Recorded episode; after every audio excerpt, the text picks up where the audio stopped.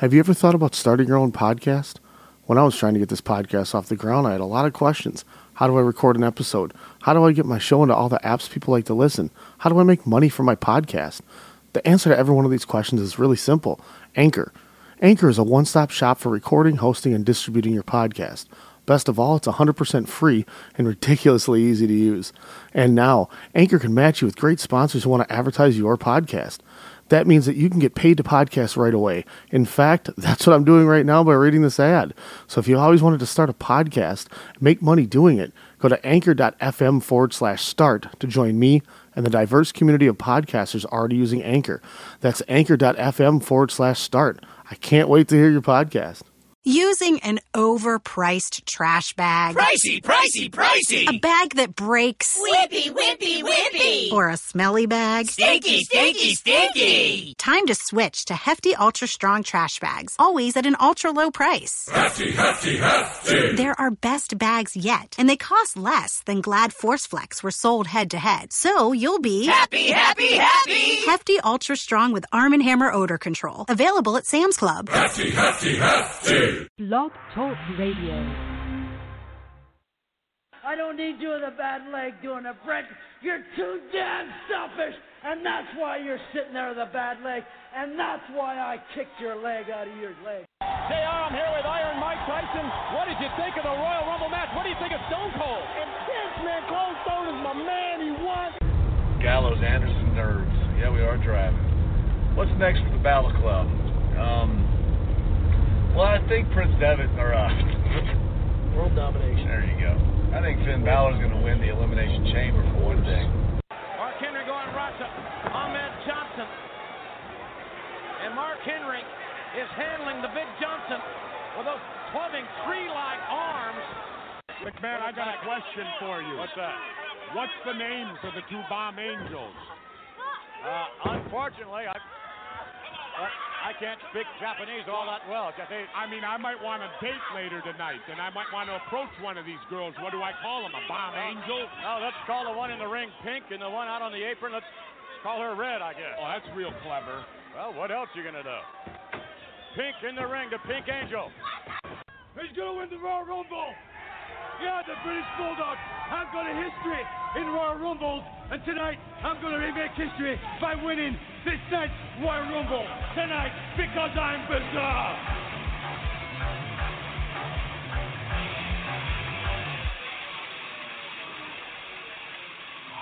This is WrestleCast Radio with your host Ryan Cook. Three, four weeks in a row on SmackDown, the Bludgeon Brothers or the Usos would wrestle, and then they would cross paths with the next team would wrestle in the following match. Yeah. And now the Usos are wrestling the New Day. Did they forget? Like, once again, who doesn't read this stuff that. Oh. Oh, man. I'm so mad. And Alex Mello. You know, we're doing a last man standing match, a garage or garbage can match, or you know, ambulance and a pole match. You know, like can you escape death match? Like, are we even going to even get that showdown where Braun finally goes over? I think that's a bigger passing of the torch instead of Brock and Roman. It should be Brock and Strowman. Ladies and gentlemen, WrestleCast Radio, episode 65. Uh, Alex, I got to tell you, every time I cannot get over the can you escape death match, that might be one of the greatest stipulations that has never happened that should happen. And I'm Hey, surprised man. WWE hasn't had it. Braun Cold Steve Strowman, if he uh, doesn't come out at WrestleMania, uh, he definitely should should make that the match of 2018. I Seriously, real quick, I had the epiphany. Yeah, honestly, he could be this generation Stone Cold Steve Austin, just way taller. I love my man Cold Stone.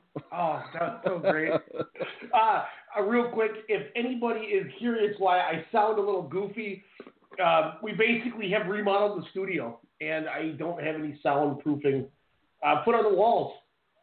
So I've I'm a little in like Cell Block Six or was it CB4? Was that the Chris Rock movie? So yes, slightly apologize that it doesn't sound like normal, but this will be fixed by uh, by next week. Uh, so bear with it. But we're having a good time. We're excited. Boy, oh boy, can we can we just say Well, that? aren't you on a mission to see if Hulk Hogan could come out and maybe induct Hillbilly Jim into the WWE Hall of Fame? That's what you, that's where you're at, right? You're you're in Florida. Oh yeah, yeah. I'm I'm on a recon mission. I'm actually in Hillbilly Jim's suitcase. Uh, it's just so that guy big has that I was great able to put up swagger and style. By the way, have you ever seen him non-character? That guy Yeah. always has like a nice suit and like awesome glasses. Like not as annoying as uh, Doot Doot Doots with the uh, the the pseudo Godfather look, but uh, this guy, Hillbilly Jim, looks like again just respect. uh, this just came through. You sound like when Shyne dropped his rap album from prison. on the end of that Thank you. Usher remix with nine Thank other guest appearances. uh, I, at least I don't have to record my rap album with a talk boy like potentially Shyne did back in the '90s. Or, no, maybe it was after that. I'm I'm way Yeah, off I still my got time. my talk boy, so if you need it, let me know. hey, kids, we're home early. Uh, we got awesome second fall, middle of the show coming up that we just want to tell you right now we cannot wait for. The New Japan Cup, four shows last week. We're touching on all the tournament matches and then a couple undercard matches that we really enjoyed, but we're not going to review four shows. It'll just take way too long. Not like it's a bad thing. Uh, third fall, as always, we'll talk the WWE Universe, uh, a little Raw, a little SmackDown. We already got a phone call coming in. oh, thank you, thank you. Uh, our resident Ken Shamrock uh, has just called in as for no. so I've gotten called Shyne, and we had our resident Ken Shamrock snapping. This is uh, this is lined up to be a great show. Uh, but we're going to talk Raw SmackDown from last week. Obviously, there was some controversy coming out of Raw with a couple different situations, so we're going to kind of touch on both of them. Uh, give us, give I think some of their audience members could have been hangry.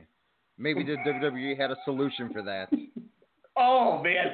Speaking of that, speaking of that, that's that's definitely uh, news and rumors will be the opening as always. uh, I can't wait to discuss um, deletions and Snickers. Oh, Uh, Alex getting juked on an injury, and then it turns out Oh, maybe man. he didn't get juked. Uh, boom. Does WWE understand how they're booking their biggest uh, woman superstar? Well, I guess second if you count Ronda, but uh, that we don't know really what's even going on with her. And Daniel Bryan, we've been clamoring for just one great match left, and there's a there's a shot that he got it and turned it down. Down. So we're we're gonna talk that. But when you you mentioned the the solution to cure the hunger, Alex, I have a solution for your deer stand needs, and I believe you, sir, are gonna be the one to tell everyone. We'll be right back. This is WrestleCast, Strong Style Media. Looking to get a head start on deer hunting season? Let FML Solutions point you in the right direction. Hi, Alex from Strong Style Media here, letting our listeners know deer season just got a heck of a lot easier. FML Solutions offer a fantastic deer stand that only takes 30 minutes to assemble and disassembles with no tools required. The best part, though, is its ingenious design allows it to double as a cart to haul your trophy back to the truck. FML Solutions is a made in the USA product manufactured right here in Minnesota.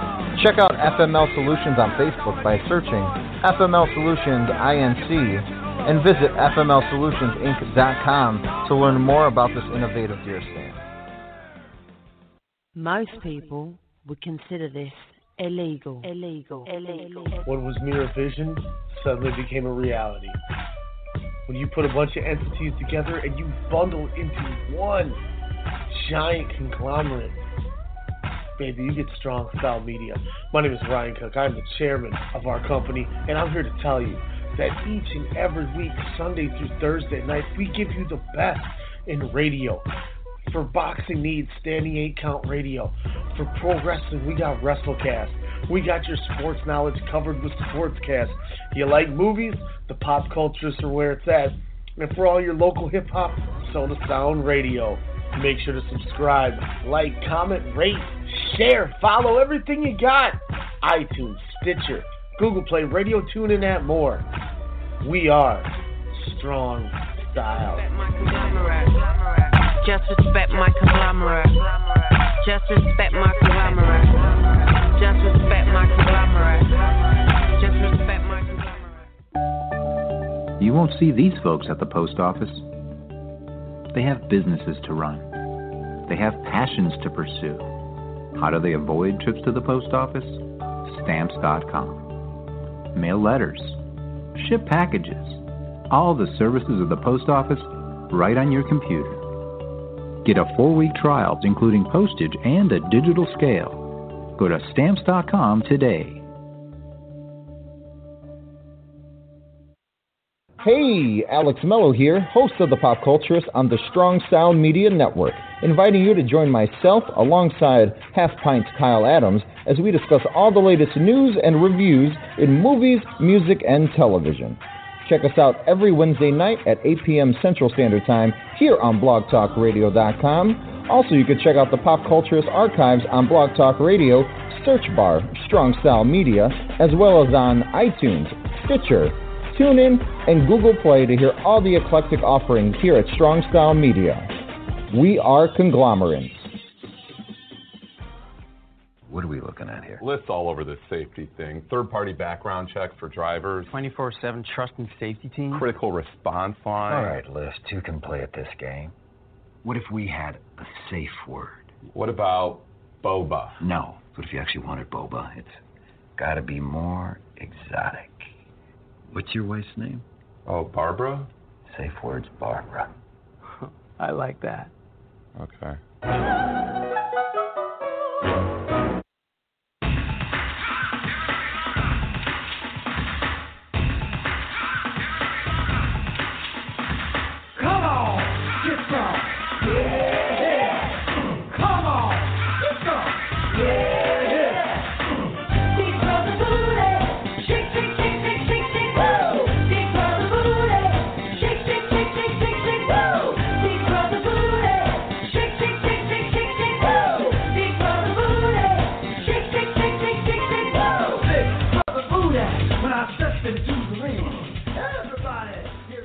Alex, are you a fan of the Big Brother booty?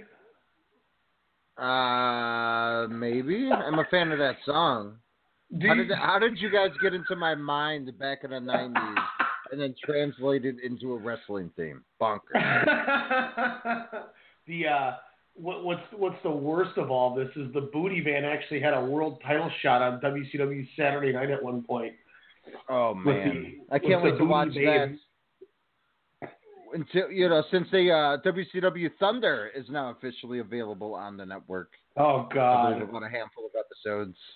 Hey, that video game was tight though, tightly horrible, but it was still tight. That we got a WCW Thunder video game for the PlayStation.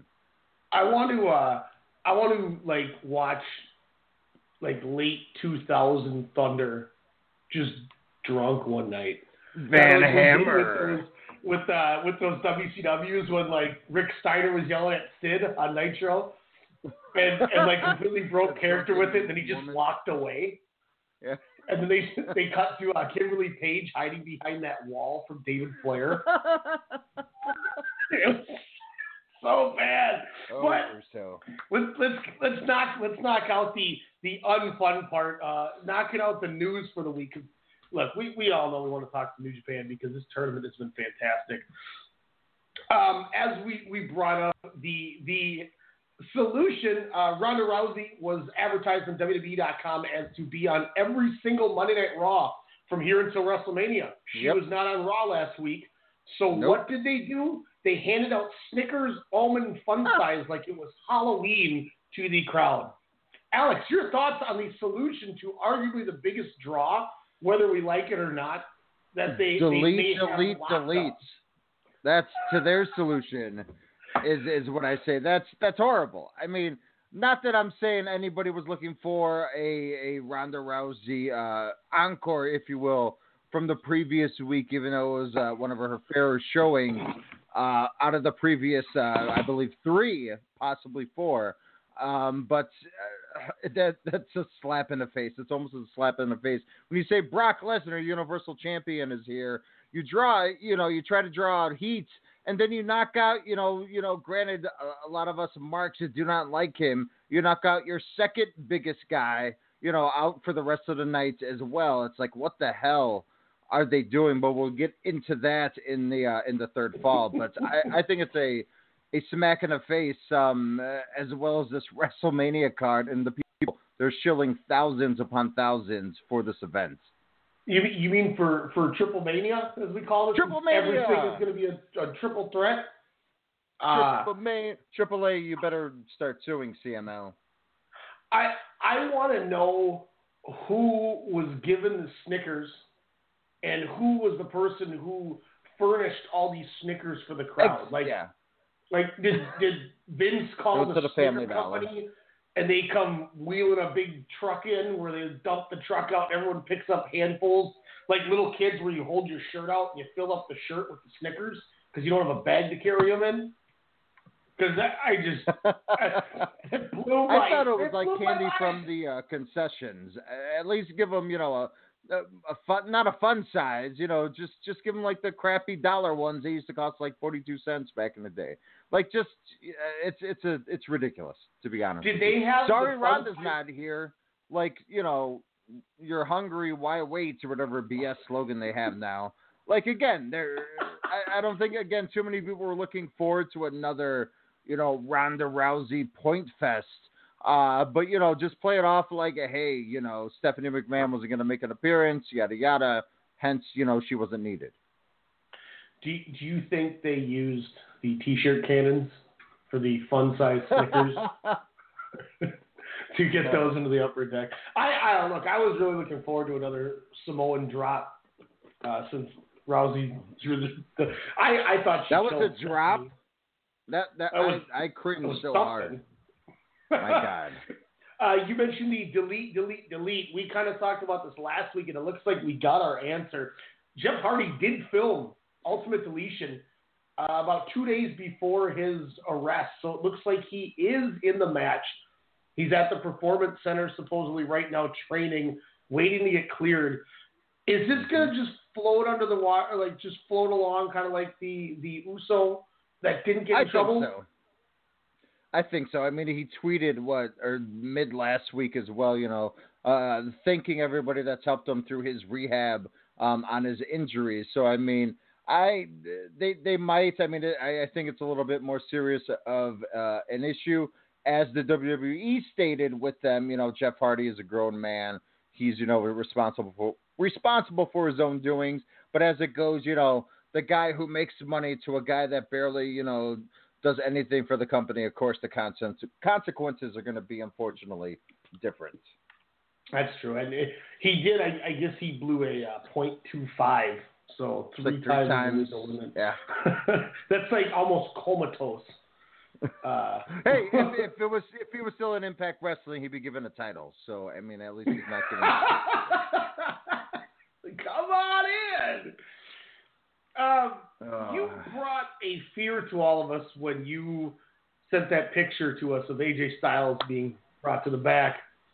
Um, I immediately had to do as much uh, texting and scouring and asking people things until you thought I was actually in New York from the pictures I had. But it does sound like they took him off of house shows, and he does have some sort of a lingering inter- injury. Um, hey, kayfabe, man, it's back. do you do you think it's just something that's not that big of a deal? and They're just kind of just precautionary, or do we maybe have something that we should be worried about here? Um, I'm I'm hoping preca- uh, just precautious. I, I think also they're kind of going from the storyline from Friday night at the Garden as well. That's that's what I chalk it up as.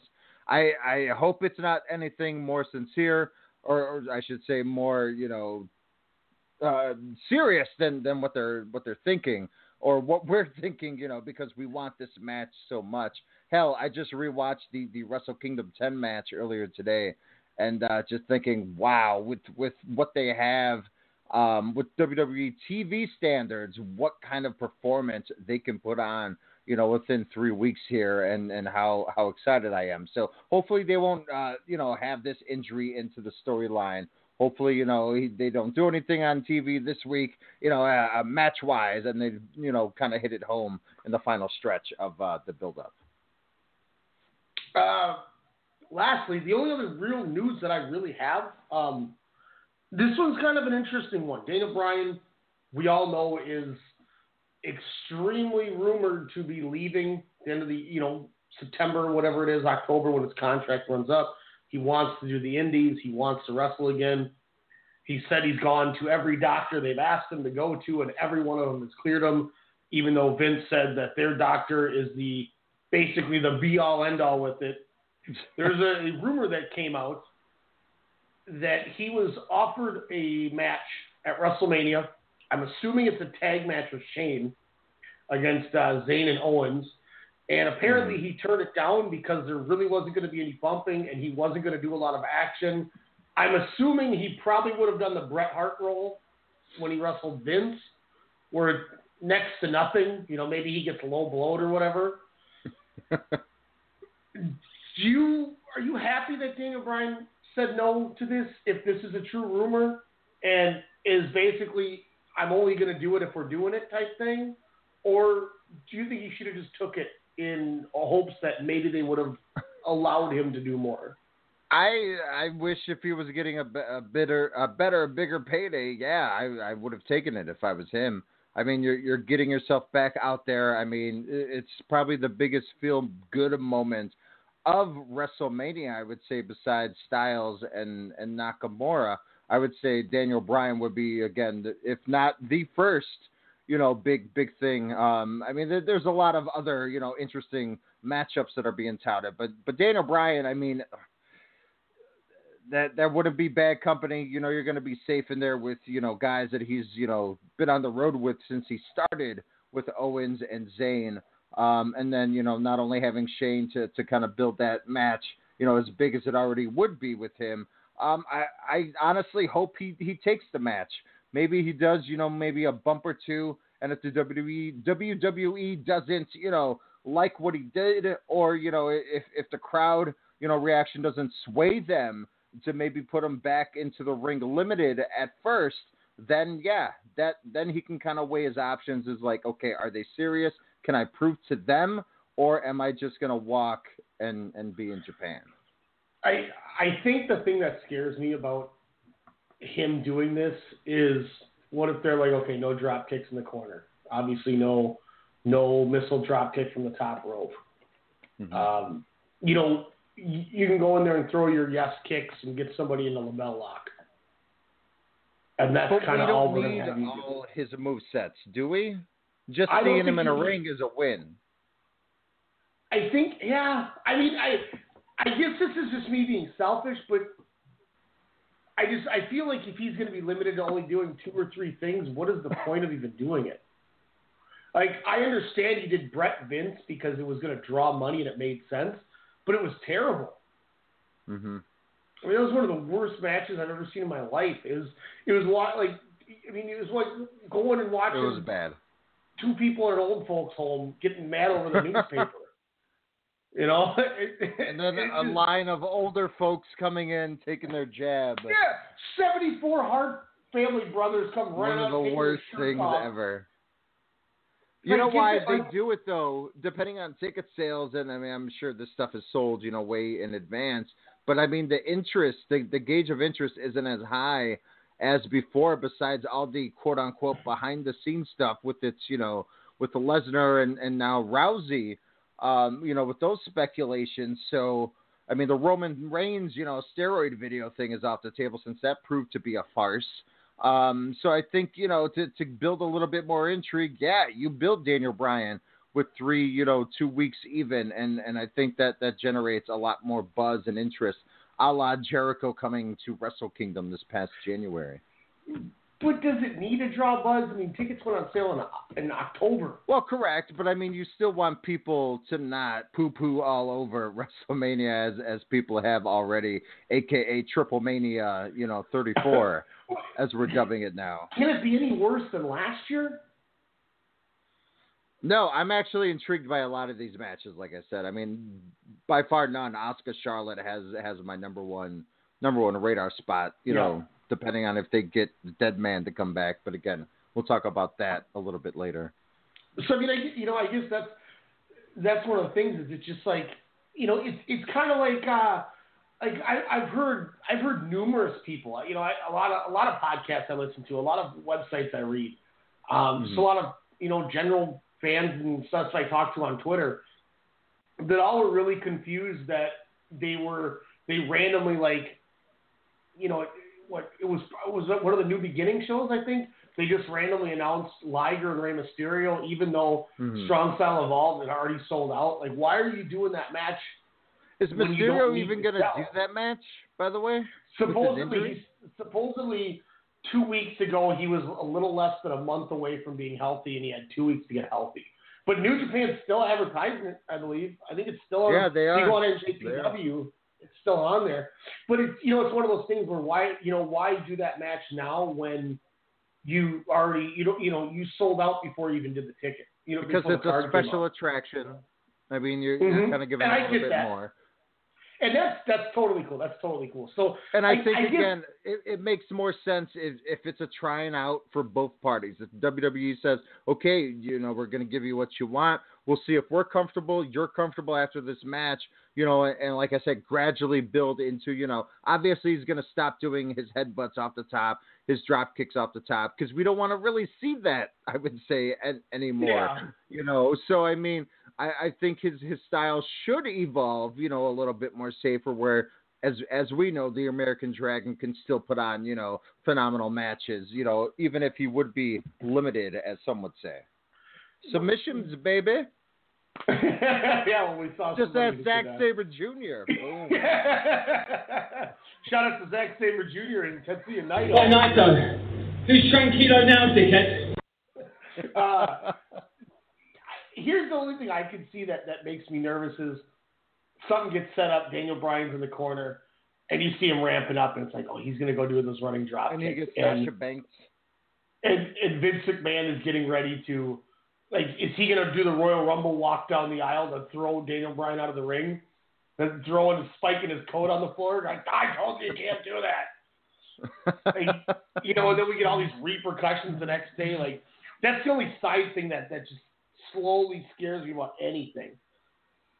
But, I mean, you know, who knows what's going to happen? I'm, regardless of what happens, I'm intrigued to at least see it if he does it. And I will say, because of our Triple Mania theme, I kind of hope he does because I was, I was telling Demetrius this. I have an odd feeling they're going to do uh, Shane, Owens, and Zayn in the three way since, you know, it's not like they have three ways on the card and make Daniel O'Brien ref or something. I don't want to see that. I don't want to see that at all. Well, it's already going to happen. Just due to the fact that because you know I, I get the three way, especially coming off of uh, Fast Block or Road Lane, whatever the hell that that last pay per view was called. Um, are they pay per view? Yeah, I think they're still pay per view still, but um, uh, it, it's just obvious. But yeah, I mean, you throw Daniel Bryan into the mix, um, so why not make it more interesting? What do you think the cutoff would be? I mean, obviously SummerSlam with you know it being a month or so before his contract technically expires. I mean, do you think that's the last straw? If he doesn't get booked at SummerSlam, then no go. I think if they get a feeling that he's going to leave, I think they write him off TV when they do that superstar shakeup that's supposed to happen right after Mania. And Wow, I think you try. sit for like four months. Yeah, they, mm-hmm. just give, they basically give him the Neville treatment. Try to get people to forget about him. Because it's this is that's the petty crap they do. I mean, what what else is there to say? This this company is is petty. You know, and, and you hear all these these feel good stories of, oh, you know, they let me walk, and I was so grateful that they did that. Oh, okay, well that's great, but that's because they thought you were nothing. You know, C.J. Parker. You know, I I took a risk, and I'm glad that Triple H and Vince let me leave. That's because they didn't think you were anything special. Don't flatter yourself. You are, and we greatly have seen that you are. I'm the first to eat crow because I went, why in the hell is CJ Parker in New Japan? I was wrong. My fault. I accept that. I'll eat the damn crow. But people don't flatter yourself. If, they, if, if that was the case where they're so friendly and giving with all this, why is Neville still under contract? I understand people say that there is a chance that he may come back after after Mania, and we may see him and Ricochet and you know all these guys in 205 Live because they're doing it right, and they are doing it right. I'm not trying to dog 205 Live. What I'm trying to dog is the company isn't as friendly as it seems like. They're Mhm. petty as hell. You know, look how long. it Yeah, took look at the shots. Somewhere. Look, look at the stylish shots they're taking at New Japan right now with their OG BC Forever two sweet shirt that they uh, just just uh, dropped. That That's obviously a shot at New Japan right there. You know? And uh that's that's one of those things where you know it is what it is. And why do you think they're keeping Neville under contract then if they're not going to use him? It, going right back to that because they don't want to see him go somewhere like that. You know? So I, don't- I don't know. You know they're, they're trying to lock up Rey, you know Rey Mysterio's in negotiation if he's going to work New Japan. Jericho just went to work New Japan Yeah. you know I Hell, don't know. Mysterio's trying to start what a lucha place out in Ohio. Lucha? Yeah, and it's just a Ohio and lucha, ja, but b you know also trying to still work out a deal with the E. So it's it's an interesting you know kind of landscape for for professional wrestling right now. You know, there's just so much, so many more opportunities being created. Obviously, New Japan in America is still a a a big mystery, but you know, with their show selling out, with as you stated, uh, you know, this this past week via the text, that they're already thinking about running a second show in America just a few months after Strong Style uh, evolved. Correct? Yeah, I think in July there was an early day in July that apparently they already semi or not booked but reserved the Cow Palace in San Francisco, but may run a show in Vegas. Um, you know, Cow Palace is obviously a bigger venue too, so that would that'd be interesting. And we all, I mean, we know all in in, in, in Chicago, so there is opportunities. And you know, WWE's smart. They- They're they're they know how to do good business, and they they. I, I think that's why Triple H is getting more free will. But I don't. know. But, but we can rant about this for hours, and, and I'd rather get. I, I we're just gonna get irritated. And I got a, I got a great clip from uh, the guys over at VoicesOfWrestling.com. Uh, their their flagship show that comes out at the end of the week every week, uh, usually Thursday, Friday.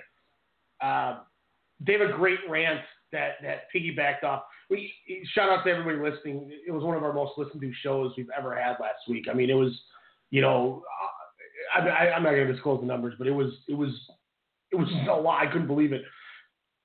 People talked about the, the rant we had about why there's no continuity and why there's no there's no nothing makes sense and why they can't make a star and why everything is so well i'm going to wrestle you three weeks in a row and we're going to have one count out and one guy's going to win one week and one guy's going to win one week and now that we've done it three times and nobody's the clear cut winner now we're going to wrestle in a pay-per-view and you know so on and so forth and uh, I, I got a clip that uh, you know the, the guys over at Rich Kraetsch, Joe Lanza allowed us to use. Uh, we'll play it here. I don't. I almost feel like with how angry we're getting right now, but yeah. oh my gosh, it's just it's so frustrating talking about this. You, you want you want to you want to just run this clip right now, um, and just Yes. just discuss this.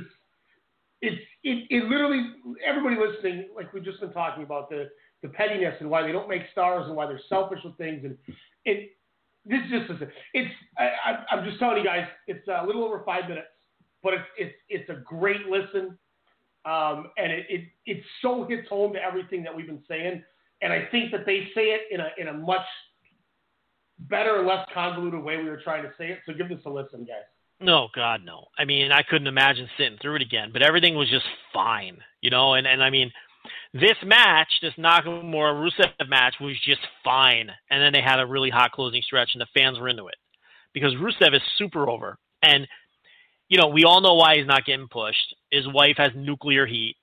Um, you know, and it's like, but the thing is, the guy we talk about all the time, he can get over doing anything. This guy is a Literally mega anything. star waiting to happen. He's, he's made Aiden English over too. like that guy is dead, dead to rights. You, Rich, and he's what the network. What the does Rusev Day even mean? like, what does it mean? I don't understand. Like, Rusev Day, what is that?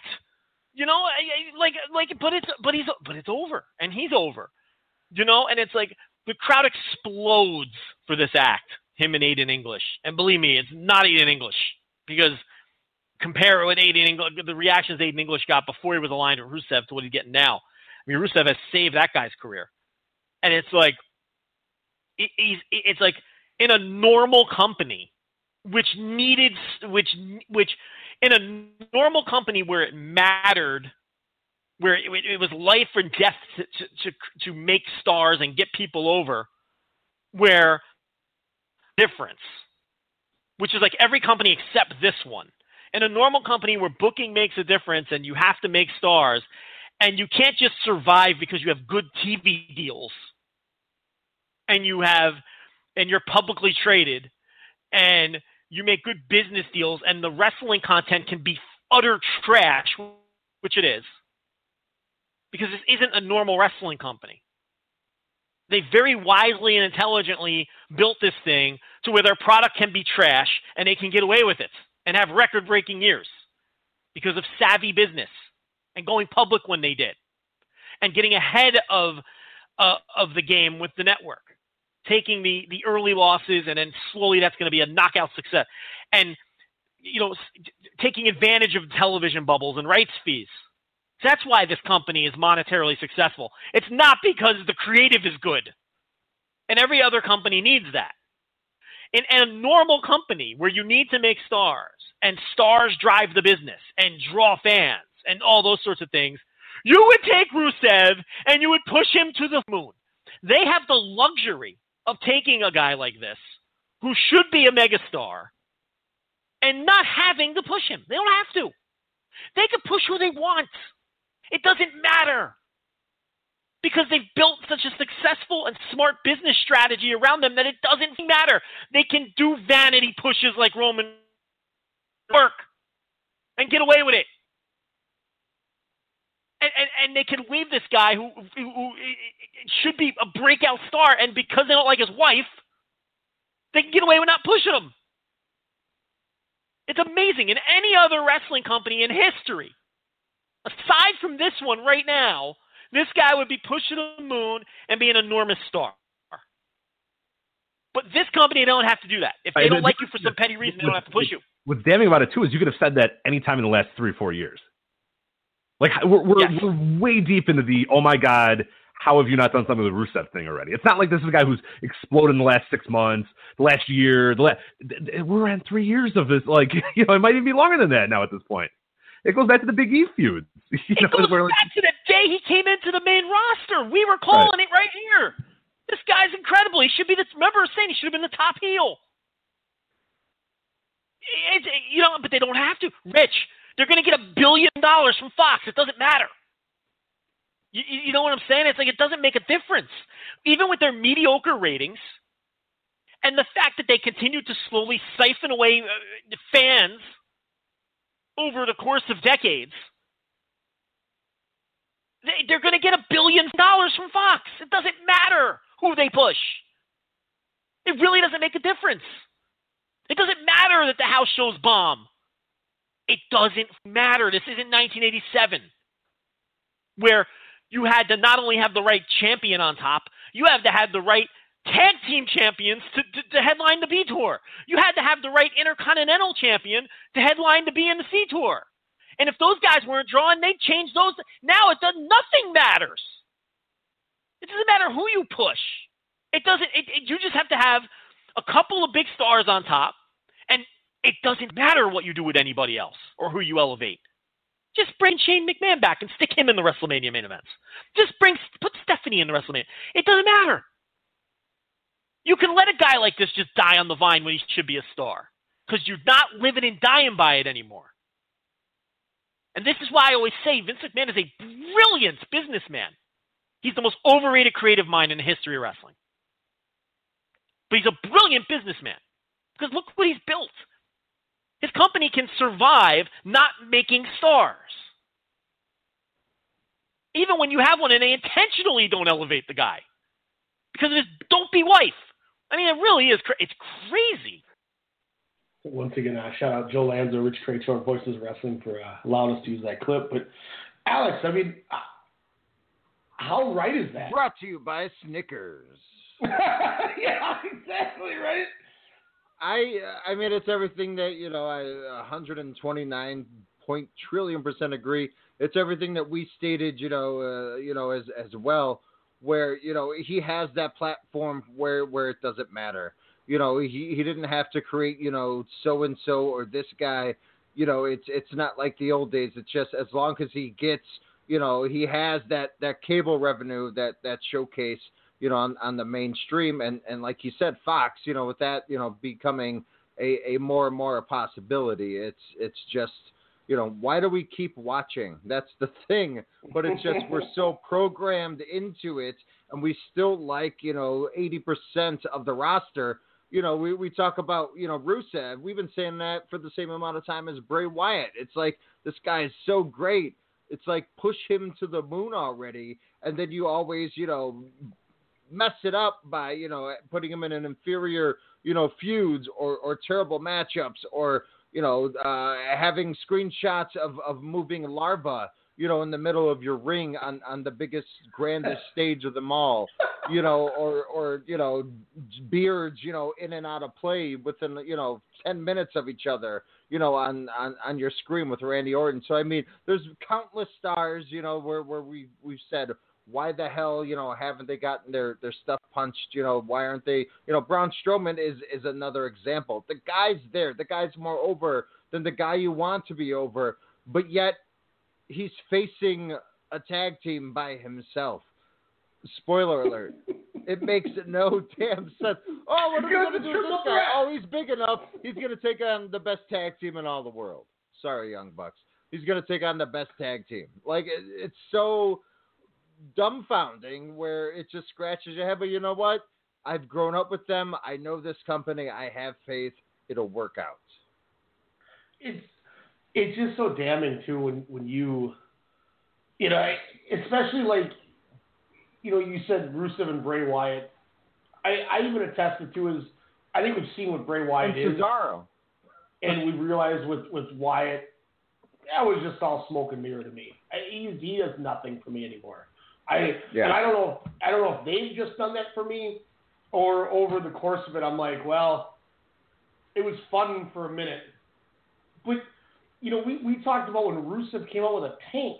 Like, Yeah. why is this guy not getting pushed to the moon? And now look at look at the evolution of his character, where every time they've thrown him to the wayside, he's figured out a way to handsome Rusev. Uh, you know, now Yeah. the, the thing with they like he finds a way to continuously stay relevant, and they don't do anything with it. And they don't care. They and they don't seem to care. he literally comes out to a tank and still loses the match. I've never seen a person come to a tank or come out with a tank to battle some neon colored uh jerk let's just i'm kidding he's not a jerk um but you know comes out against a neon cladded you know wrestler and still loses the guy was almost as much over as he is with Rusev Day as he was back then. And again, they're just petty because his wife, who had a bit part on, on Pitch Perfect and Pitch Perfect 2, and even smaller parts, and she was way more over in the mainstream masses when that movie came out. For them to be, you know, butthurt over, you know, her calling creative out and saying, hey, put out a better product then yes, uh, they just have the head, their heads up their own tookuses. and you know that's that's like if Okada would have came out with his Tyrannosaurus and his sword and then loses. Like I can't you know, I don't know. But like I said, I was I was gonna save that for later in the show, but you know, it's so hard to not get into an anger rant that I thought that was the best time to play it. Oh, it's just frustrating. Uh, last thing I have before we break here and uh, get get to some good things with some New Japan Cup. Uh, Asuka is still being advertised as a member of the Raw roster, even though she's going to be wrestling for the SmackDown title. I understand that, but by them making it obvious that she is still a Raw wrestler, does this kind of tell or foreshadow that that Charlotte may be beating her? Do you think there's any merit, or do you think they just are too stupid to realize that they may be throwing hints out to something, or they just don't care? I think it's uh, a little of all three, but I think it's just they don't care. I mean, I when when she won the Rumble and and there were rumblings of her challenging Charlotte, which makes more of an intriguing matchup. Uh, I was like, oh, she's just gonna bounce from show to show. Totally fine. It's gonna be stupid, you know, when she's on Mondays because Thursday or Tuesdays is all I would care about. Um, but uh, you know, when it when it comes to you know the the the, the draft or you know the the superstar shakeup, mixed match challenge, whatever the hell they're going to do the day after Mania or at No Mercy. Um, it's, to me, it, to me, it, it, it does nothing. I, I think she she's better on Tuesdays. Monday, you know, they they don't even have her talk. They're like, hey, less people are watching on Tuesdays. Let her be who she wants to be. You know, herself. You know, a, a badass. And then on Mondays they just shut her up and just let you know her action take you know take uh, correspondence with that. On Raw, they make her look like a fool. They by Yeah, continuously having her try to cut these promos. and then Tuesday she goes ham of Charlotte, which I'm like, that's what I want to watch. Like to me, that's probably like I said, the co-main event of of this year's WrestleMania a match. I cannot wait to see. But no, I don't think it's a forthright that Charlotte will win. Um, I don't. Th- no, I, I think Asuka will will continue her streak until she I faces so. Kairi Sane at WrestleMania 35. Uh, gosh, we can only hope. All right, we're gonna hit you. We're gonna on our second break. Pay a couple, pay a couple biz deals. When we come back, we got some New Japan Cup to discuss. Boy, do we have some good wrestling. We'll be right back. WrestleCast, Strong Style Media. Your late night hip hop and R&B podcast, Soda Sound Radio, hosted by Kyle Halfpint Adams, every Thursday night right here on the Strong Style Media Network. Catch up on your latest on hip hop and R&B, and hear Minnesota talent at 10 p.m. Central. But if you trust the way I feel, I won't fold from the cards that you deal. Let's journey life together and make it worthwhile. I'll Can't take it back like timing. See, my life is like a movie, no rewinding. Killing mics like I got a license. Victim, I believe don't have religion, just a higher power. Who power? I'm not so happy with it. But I take a breath, regain my pep, check my feet when I'm walking, see if it. I seen it all more than I care to reveal. I'm always sure to clear the air for the real. That's why I'm aiming at the grill, man, cause it's how I feel. Nobody being sincere. We need some changes for real. Again, that's Thursdays right here on the Strong Style Media Network. Thursdays at 10 p.m. Central. And if you're a musician, you want to get your music heard on the show, send the MP3 over to Soda Sound at StrongStyleMedia.com. Peanut. Peanut.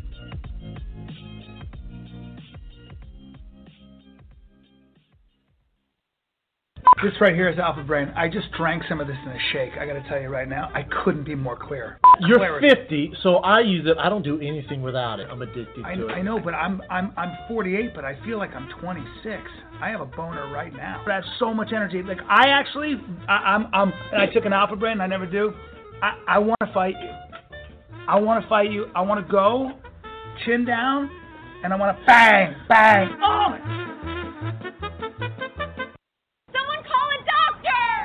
Hey, I'm Dr. Apke. What's up? He's been distraught ever since his friend smoked him last week in fantasy football. Now he's grabbed this post and he won't respond. He's got Luzonic plague. What is? He's a loser. He's not a loser. Okay, he's a loser. What can he do? With DraftKings, he could have easily challenged his friend to a rematch. I can't. What are you? I can't see that. If you need glasses, I'm also an optometrist. At DraftKings, you can play free private contests whenever you want. Strong Style Media presents Sportscast Radio, the one that started it all, with your host, Ryan Cook, and me, Jordan Jiskra. We're going to be giving you everything, and I mean everything from baseball, football, basketball, hockey, field hockey, soccer, bobsledding, boxing, poker, sports, Master Chef, Survivor, and even that weird sport where they do the hurdles and jump puddles and track and field. All right, maybe not that one, but from the college to the pros and from the rings to the rink, we've got you covered. Sportscast Radio.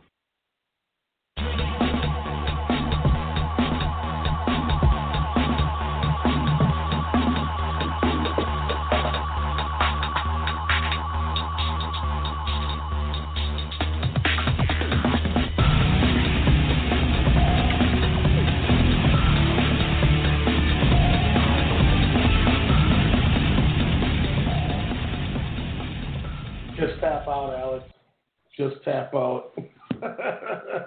Familiar season one, Zack Sabre. No you know. I I love how Taka is kind of like his Gedo. Yes. It's it's just oh, it's awesome. New Japan Cup. They had four shows last week. We got both quarterfinals. and both semifinals leading into Mm-hmm. uh, Wednesday night's finals for the New Japan Cup. I think it's a 1 a.m. start time for us in the Central Time Zone. Um, so a little bit of an earlier show. That makes me kind of happy. Uh, with the, I hate with the time change and the time zone difference. The shows went from 3:30 to 4:30. That pisses me off. Like, man. but I think next week I start be, being a day walker again next Monday. Ooh. So I'm glad at least I'll be able to get this uh, get the New Japan Cup out of the way. That's- But I'll tell you what, man, this is this has been this has been really fun. Everything has been, you know, over a three. I still am the low on the totem pole. A lot of people think the best match of the tournament was that Elgin Ishii match. I thought it was one of my least favorite matches, not counting Davey Boy and Yano. But I just, you know, once again, I just, I, I can't separate the disdain that I've had for 15 years of Michael. Like people hate Michael Elgin because of the scandal that came out. I've hated Michael Elgin since 2003 or 2004 when he screwed over my buddies in an indie show. Uh, when he showed up and called his shots and, and then just quit the promotion after. But that's a whole different ball game. So I, I don't know I started warming up to Elgin over the last few year, a few years.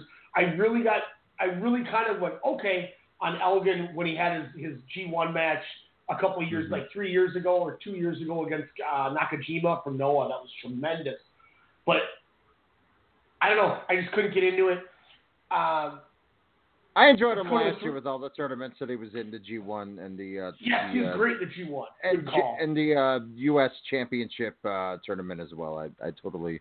That's where I became kind of an Elgin fan per se.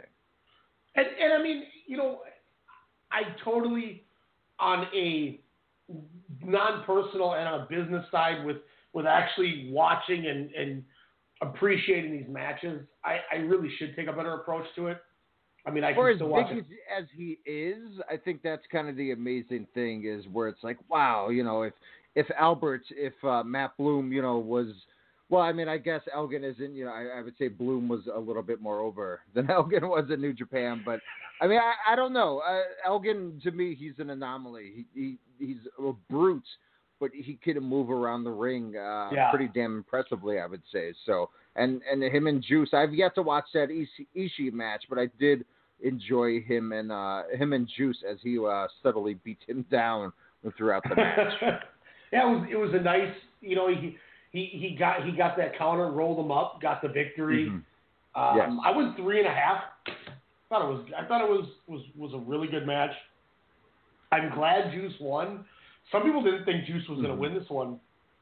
I was fairly confident. I know, you know, we had talked Juice and Tanahashi was our picks to go to the to the semis, which we were correct on. Uh, Yep. But we kind of goofed on the other side of the bracket. But that's the fun that this tournament has been. Um, but you know, I I had Juice Juice over Elgin three and a half. I gave Tana, Tanahashi Fale. I even gave three and a quarter. I thought the the, the finish was was so Brilliant. yeah. He he gets him up for the bad luck fall and uh, and he's gonna throw him over the guardrail. And Tanahashi pushes off the ring post. Fale flips over the guardrail. Tanahashi lands, slides in. The place goes bonkers for a count out Mhm. victory, which was so impressive too. But I thought I thought that first that first night of quarterfinal matches was really good. Uh, thoughts on the, uh, the the first night of the quarters? Um, uh, uh, going back to the Tanahashi Fale match, I'm, I usually don't get too big into the Fale uh, matches, but this was uh, this was good. I was I was looking to see if Tanahashi could break the streak of not beating Fale, which, as we mentioned, he did. Tanahashi just looks so different in the the last um, couple of nights here in, in in these rounds where he's more focused. He's not as air guitar if he does. He has such disdainment. He's gonna knock you out with the power of rock. Uh, but Tanahashi uh, looked looked so well um, against Fale, and I, I thought it was a good uh, way to win. Um, a la throwback, if you will, to their G1 tournament, if I'm not mistaken. Yeah, you know, Fale and Tanahashi always seem to have have some good stuff. They and they've wrestled in the tournament before. Fale's beaten Tanahashi. Uh, but Tanahashi definitely has a different demeanor, and you know I think it's evident with with him making it all the way to the finals and potentially winning. Um, we're still alive. That was Tanahashi was our pick to win this thing, so they could set up him and Okada at Sakura Genesis. So we're we're 50-50. And I tell you what, man, if you get if we get another Okada Tanahashi match, I am not going to be mad at that because those guys just, I mean, they they, they work so well together. Mm-hmm. Uh, but uh, we move Speaking on of to the- people that work so well together, uh, this was one of my, I would say, first of five star matches of the uh, the weekend. Well, be- well, before you jump fully into the main event, a uh, couple undercard matches I wanted to talk about or bring up in case you saw. Uh, first one was the uh, the Suzuki Gun team of uh, Yoshinobu Kanemaru, Desperado, and Minoru Suzuki Oh, yeah. defeated Hiromu Takahashi, Bushi, and Tetsuya Naito. Uh, they are definitely planning, I think, to a Naito Suzuki match at Sakura Genesis. Mm-hmm. Alex, what do you think? I think so. It was something I didn't know I'd needed, but damn, Minoru Suzuki egging uh, Tetsuya Naito on, and and basically um, Naito still feeling the effects from one Zack Sabre Jr. Hit the Oh. pounder. I, I, my bad. Hey, Naito. Who's tranquilo now, dickhead?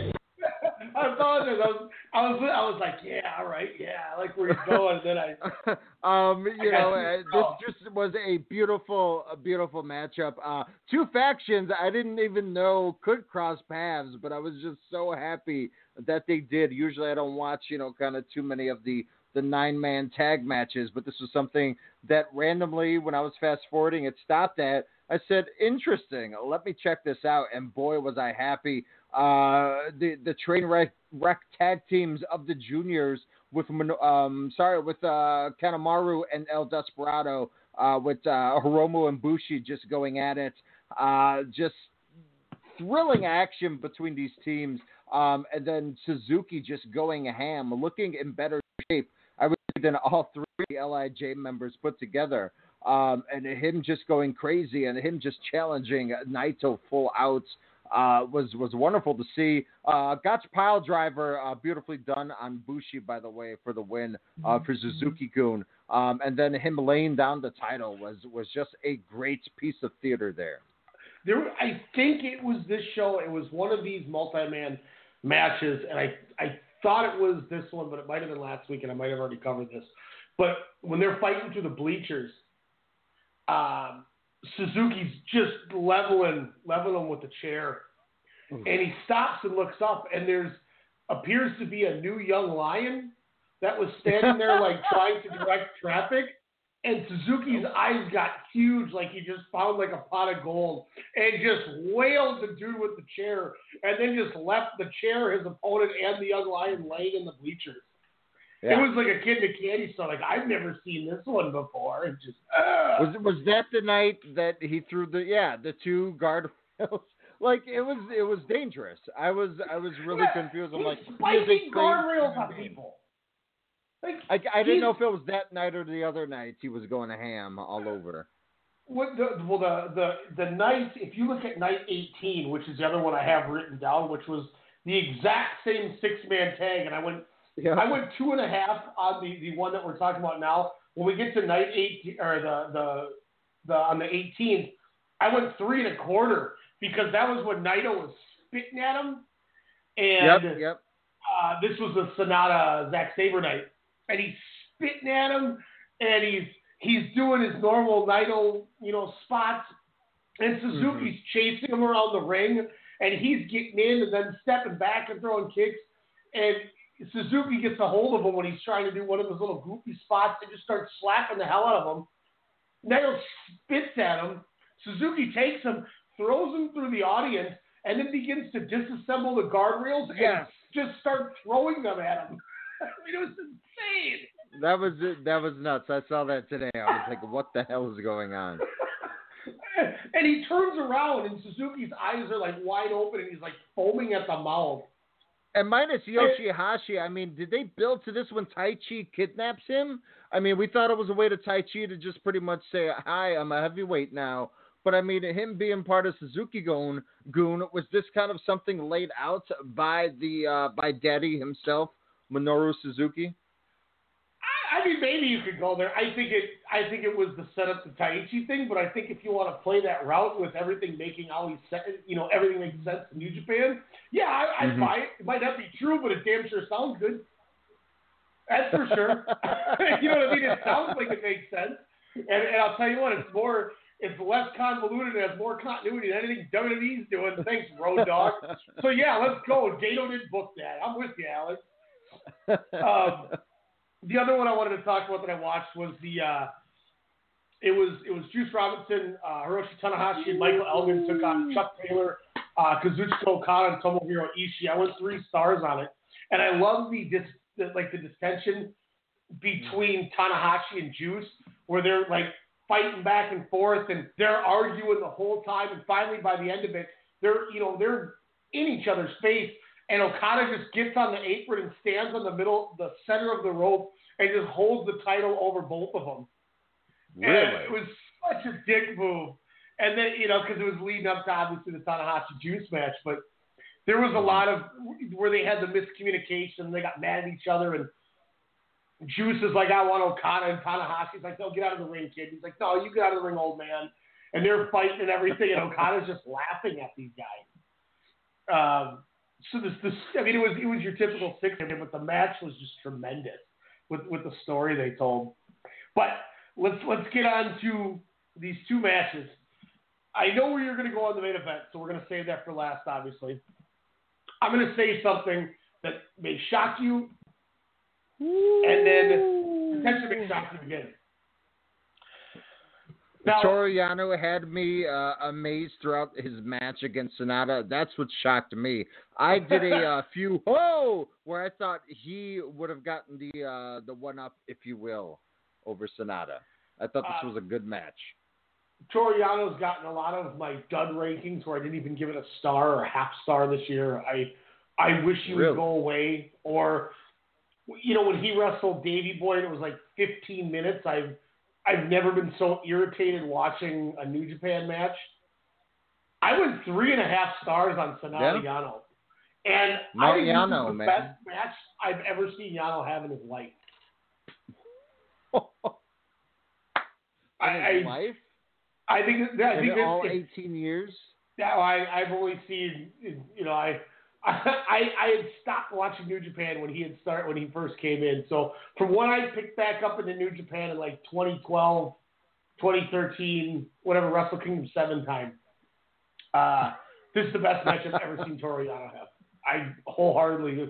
He, he, Sanada gets him in that goofy Paradise Lock, and then he gets the young boy in the Paradise Lock, and then he puts the referee in it. He's got them all three in the ring, and then Tomoyuki Oka gets on the apron, and Sanada looks at him, and Oka's like, ah, I'm good. And he just gets out the apron and says, I'll wait for you to leave before we unhinge all these people.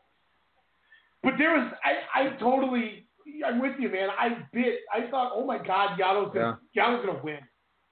When he did that, the the low blow and then the the underhook, like half-ass small package, and did it like 3 Mhm. times in a row, I'm like, he's gonna win. That was Yeah. What what did you think of the whole uh, spinning around the uh, the rolling around, if you will, to start the match? I thought that was pretty damn cool. Yeah. When he threw puts his the head shirt over his head, does the Oklahoma roll for like That 30 insane. seconds.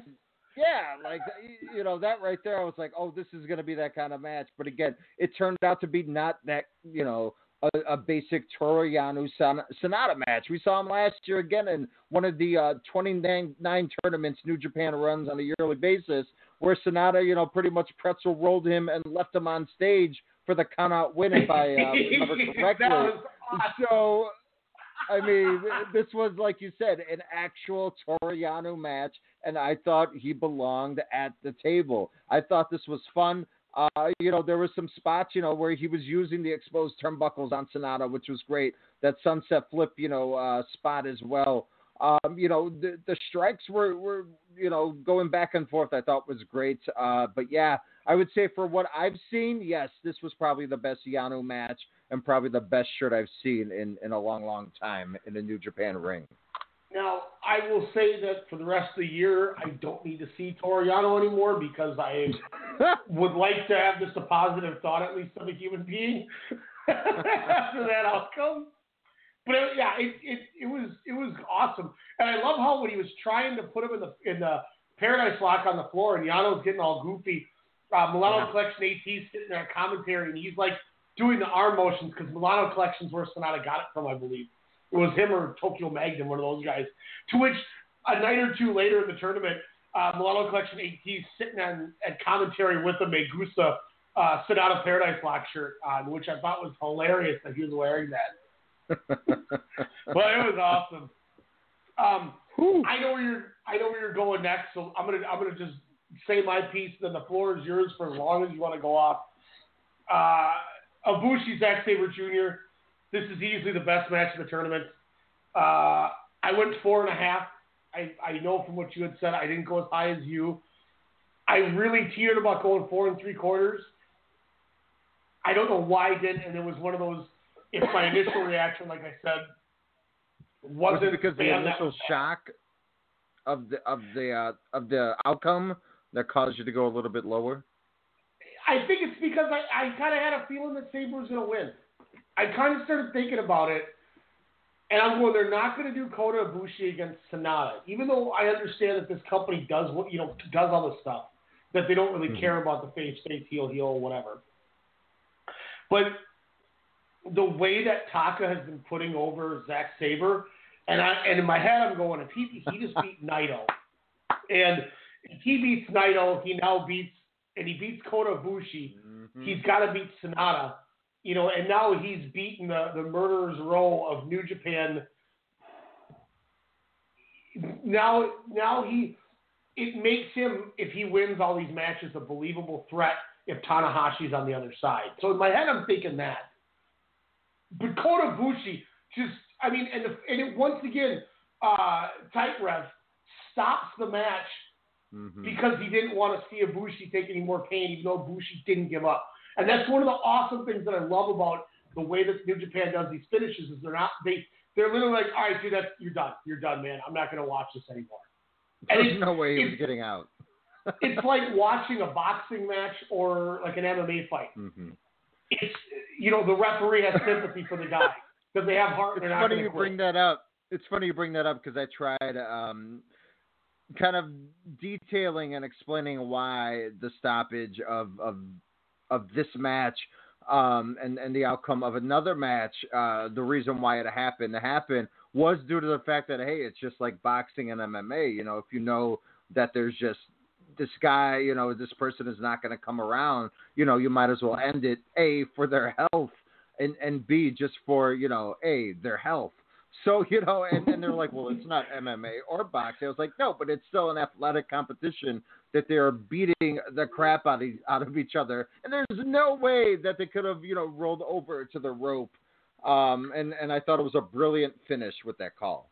It, it's it's exactly that. It's in New Japan. That's they call it the king of sports. They still Mm-hmm. treat this as a sport, and in a sport atmosphere, it makes sense to have a, a stoppage, and I and I like it.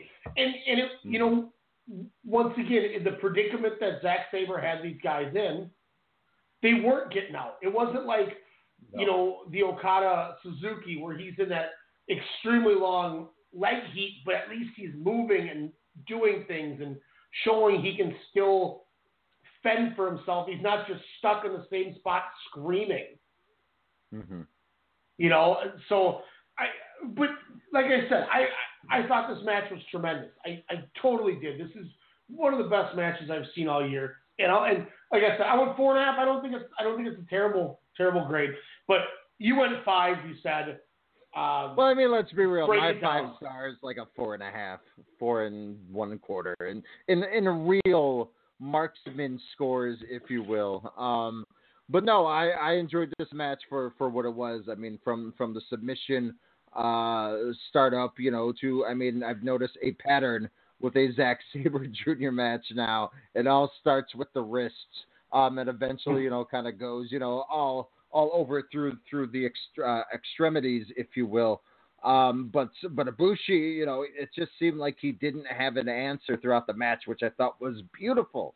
Um, he just seemed, you know, like he was in a straitjacket himself, trying to figure out uh, what's the next move going to be, how he's going to get out of this. And yes, Zack Sabre Jr. Uh, junior submission holds are like a straitjacket, as we uh, just said with the finish there. Um, they're they're doing something with with Zack Sabre Jr. a la Brock Brock Lesnar with the suplexes. Like it's uh, submission is key. That's the thing. And and as we've said all show, or should I say, as you've said all show, the mouthpiece that is Taka Michinoku as his hype man. Um, you know, if you will, is is the the closest thing they they're getting to a dominant wrestler um, with Zack Sabre Jr. right now. And um, as we're going to get into night eight here in a bit, uh, the performances just keep getting better and better. And the way they are showing Zack Sabre Jr., we are going to have a one hell of a final. Um, and and again, we haven't even talked about him and Sanada yet, but but Ibushi just. Um, you know, like I said, Kota just looked not. Uh, I don't want to say lost, but but just beat. Like there was just no way way in the hell Sabre was was was going to let him out of out of his grasp. Um, just like how we did with Naito, and it's a simplistic game plan that he's doing, but it's an effective one that is working, um, and it, it's just beautiful to watch in this tournament. He's he. They're making him look like a star. Yeah. Look exactly. It's exactly what it was. They're building a star. They're making a new star in their company that they could do something with in the near future. Hmm. Does it hurt that he beat Tetsu? Does it hurt Naito that he lost to him? No. No. Does it hurt Ibushi that he lost to him? No. Hello. It's it's not a different. Okay, I, I, I don't want to I don't want to sour this segment here because we still got WWE to talk anyway. But it's just like you could we could find holes in the other product so easy without even trying. Um, the March 16th show, we saw the first semifinal. Uh, Hiroshi Tanahashi defeats Juice Robinson. I went four and a quarter on this, Alex. What do you think? I this was uh, probably my my oh my god there were a lot of great matches um but I, I would say this one was was close to a damn near five star I, I would probably go four and a half four and three quarters even just for the amount of juice that he was getting um that that that night here on night seven um I mean, as they stated on commentary, he had more banners uh, Juice Robinson did than uh, than the Ace himself. Um, and and Tanahashi, man, he was looking uh, like he wasn't taking. You know, it was it was that that mentor and student, you know, kind of if you will, since they do run with the same uh, with the same gang, if you will. Do, do people run with gangs anymore? Is that a thing in wrestling? Um, Um, but maybe. they were Aces and eights factioning it up. game. Oh yuck! Um, my God, I forgot about that whole monstrosity. Um, but I liked how it started off with Tanahashi saying, "No, we are going to war. We're battling, you know, to to determine who the number one contender is, who we're gonna call out." Re- refusing the handshake from Juice Robinson. Um, Juice Robinson also saying that he wasn't going to be attacking, you know, uh, uh, Tana, you know, in in the arms or legs, you know, kind of, you know, his, his previous injuries. Um, you know, as well out of uh, out of respect and and and that kind of you know played well. You know, he didn't really go to that. You know, trying to be, uh, you know, desperate, if you will. You know, as as the match went went on. Um, Juice Juice Robinson, I thought, you know, as we said, making a star. He came out bigger. You know, I would say if not, uh, it's it's kind of tied for him and Zack Sabre Jr. right now. Um, but Juice Robinson was taking everything uh, from the cannonball to Tanahashi on the outside, you know, guardrail there, uh, to to basically hitting the you know the high five high fly flow on Tanahashi. Um, but also kudos to Tanahashi for attacking the leg, sweep the leg, Johnny, because that's all Tanahashi was going for uh, with the beautiful clover leaf on him. This match told a story for me. I thought Juice Robinson had this, but when when you see Tanahashi's eyes and him not even uh, playing to the crowd themselves as Juice Robinson is mocking him and you know catering, you know, doing his own air guitar, if you will. uh, which proved to be, you know, kind of the downfall there, uh, where, where Tanahashi proves to be the ace with the Dragon Sleepers um, and the, and the high fly flows, multiples, if you will, just to get to win and to say, hey, I am still the ace kid.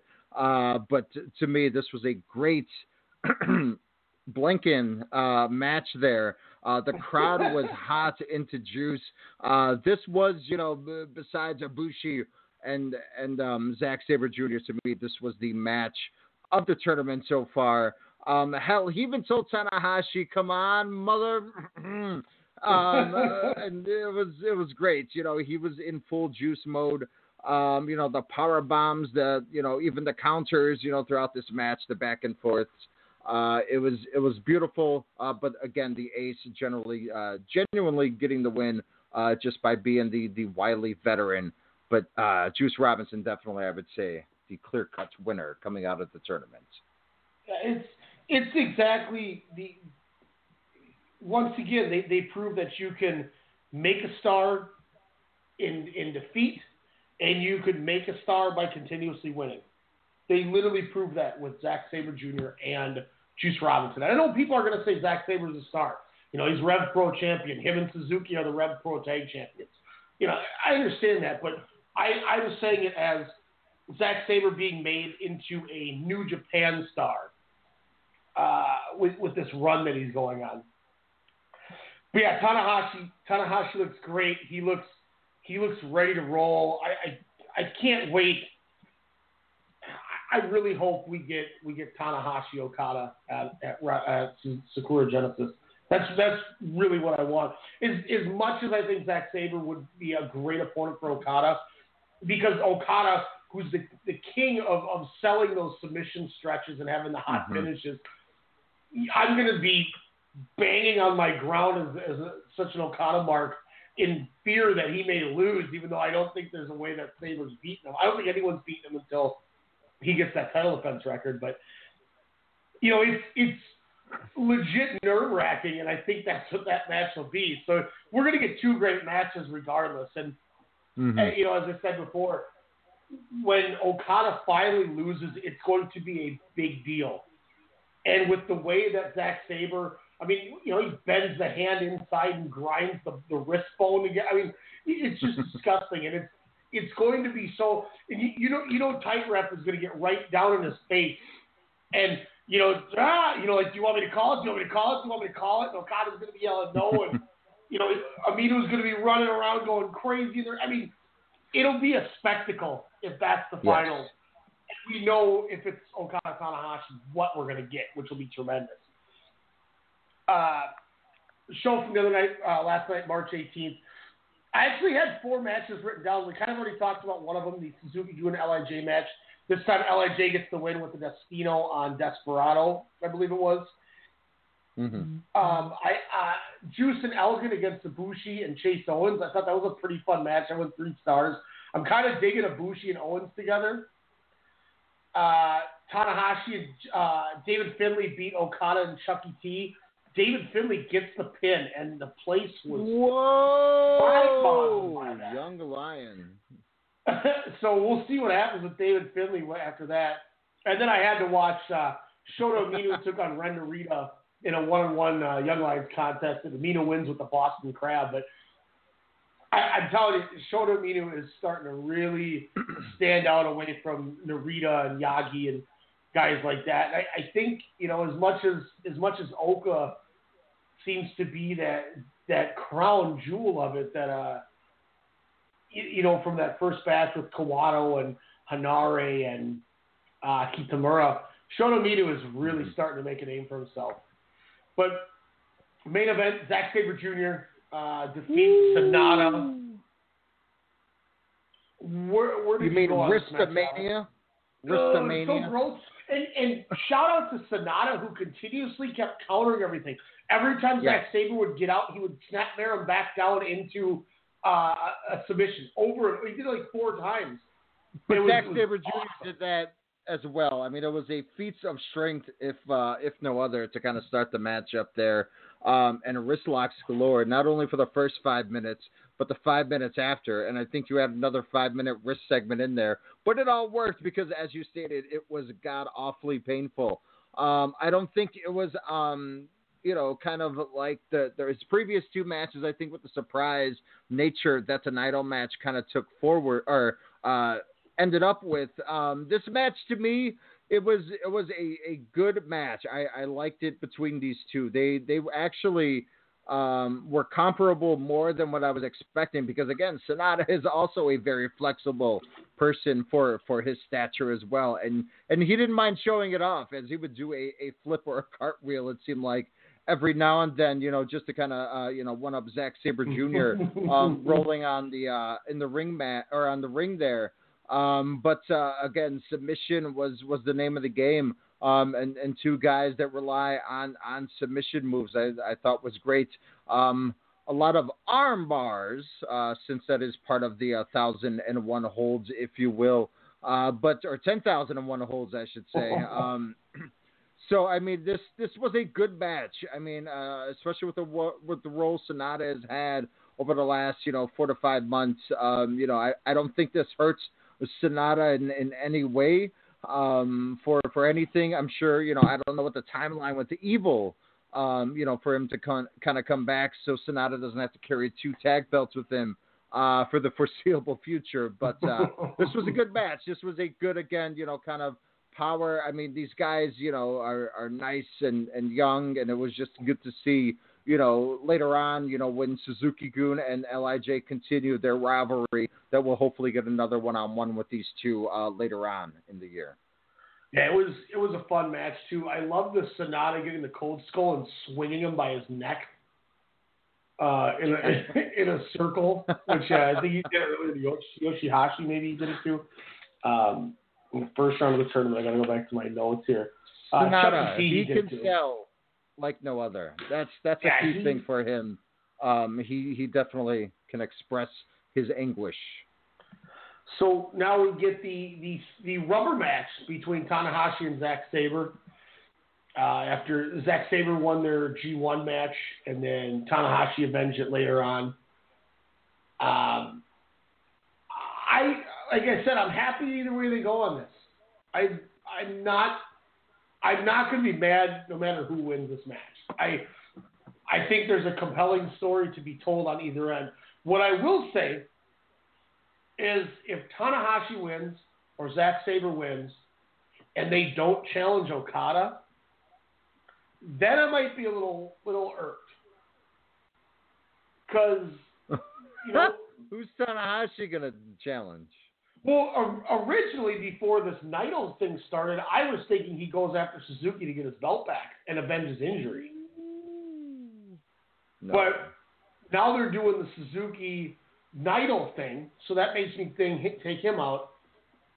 Now, I, I'm pretty sure Zack Sabre already said he's going for Okada in one of the post matches uh, a couple nights ago.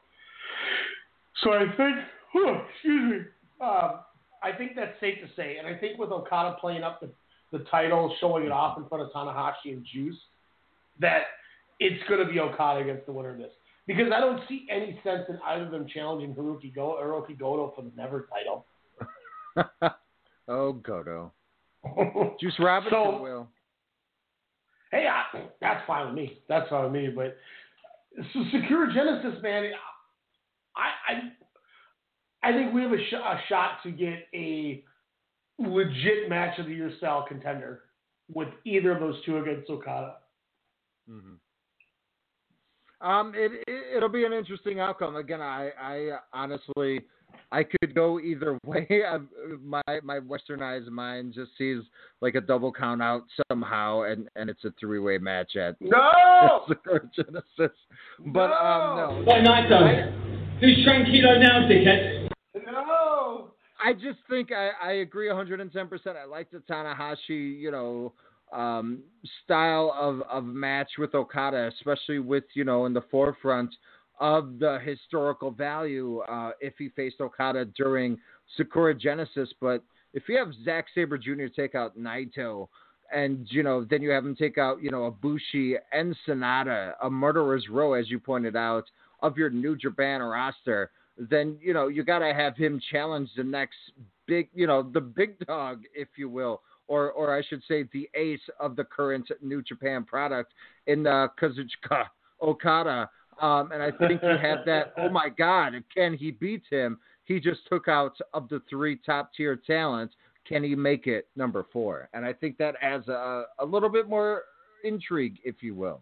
Yeah, I mean, Zack Sabre will go into this match with Okada with four dominant victories over four players. I mean, I guess, you know, you, you could take out Sanada and say three main eventers Yeah. and a, a guy who's slowly becoming an upper mid carder. Um, and he did it with, you know, he he did it with with a better resume than anybody's had this tournament. He's beaten everybody. He's beaten your favorite's favorite. You know, it's Yeah. So it's interesting, and, I'm just intrigued because, you know, when when Invasion Attack was when we saw, excuse me, Naito beat Okada, which was a fun match. But last year when they switched the Sakura Genesis title, we saw Okada and again. We know what we got last year with Shibata, so hmm. they're they're making these main events count. So I'm really excited to see with what's going to happen and with who it's going to happen. Oh, I can't! I can't wait, man! I can't wait for Wednesday. Um, Um, any other matches that you know of um, in that, or is that just going to be? And I like how they're you know a little shorter shows, like two hour, twenty minutes, like an old in your house pay per view, if you will.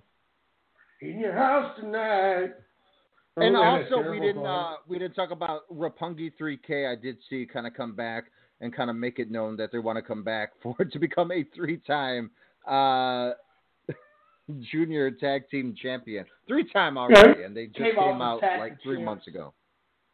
Um, I mean, we, we got Okada and Chucky T against Ibushi and Chase Owens uh, on Wednesday. That could be fun. Uh, Hiromu Bushi, Sanada, and Naito against Minoru Suzuki, Takashi Iizuka, Yoshinobu Kanemaru, and El Desperado. Finley and Juice against Yoshihashi and Goto. Yano and Ishii against KES. Uh, Yujiro, Tonga Loa, and Fale against Makabe, Elgin, and Hanare. Taichi against Tomoyuki Oka. And then Shota Umino takes on Tetsuhiro Yagi. So, you know, pretty pretty average card, but should be fun.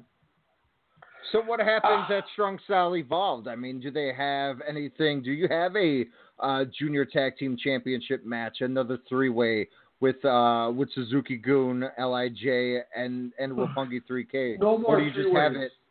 Or do you just have it Lij and um, and Suzuki Gun? You know, kind of coming off of again um, the last few nights here during the uh, New Japan Cup.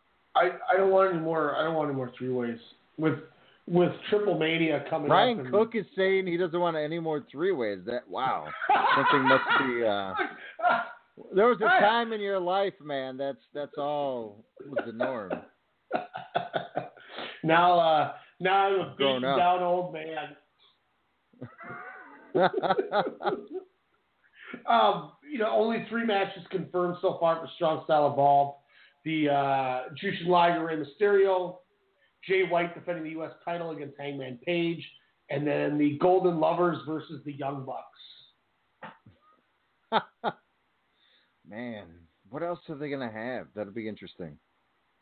I'm sure we'll get you know, more random six mans and, and eight mans and stuff like Who's that. this but- year's Billy Gunn besides Rey Mysterio? oh God. If Oh, he's boy. even gonna compete. Um, I'd rather not if he com- try to think of If another he Billy competes, Gunn. if you're the E, aren't you mad because you could have had this Cena problem, you know, kind of taken care of, or do you think that was all smoke and mirrors? I think it it was all smoke rumored? and mirrors. Okay. I think I think a hundred percent, especially with the fact that the storyline they're doing now. I think that was all. Let's let's just throw this out there and watch people eat it up because it's on the internet type thing. I mean, it got us. We talked about it, so I mean, it worked. um, you want to you want to get our last breakout and close out the night with some WWE chat. No. I I kind of don't either, but we still have at least 31. We got like 32 minutes left. don't worry, we're gonna we're gonna have a lot of fun talking about one of the worst Raws in a long Whoa! time. After having a great Raw not too long ago. So look, look, it's probably not going to be the most positive, but we got the power of positivity. See, there's my WWE reference. Out of the way, talking New Japan. We're coming back. Raw, SmackDown, some fun topics to be had. WrestleCast, Strong Style Media. Missing out on an awesome show sucks. SeatGeek is an app that lets you track your favorite artists and notifies you when they announce new shows nearby. You can even connect your favorite music services so that you never miss out again. SeatGeek, the smart way to buy tickets. Fan of pro wrestling like we are? We got you covered.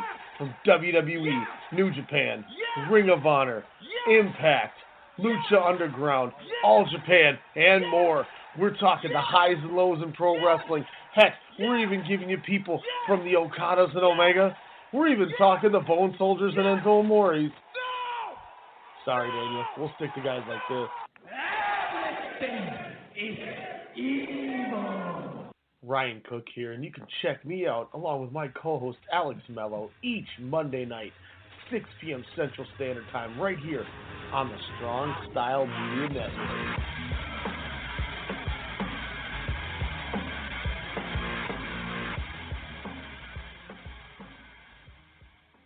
Okay, I'm gonna get that jersey for Steven. Oh, that Michigan sweatshirt is perfect for Susie. Ryan is gonna love this hat. Fanatics.com has great gifts for all the sports fans in your life. Go to Fanatics.com right now and get free shipping and up to 10% cash back on absolutely everything. Every sport, every team. Fanatics.com, where sports fans shop.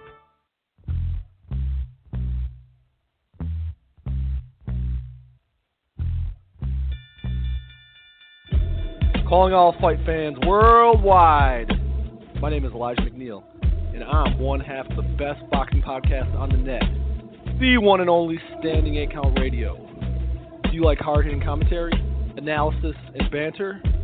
Tune in on Sundays at 10 p.m. with my co host, Ryan the Technical Legend Cook, and I. Break it down. That's Standing Eight Count Radio, 10 p.m. Sundays, Strong Style Media.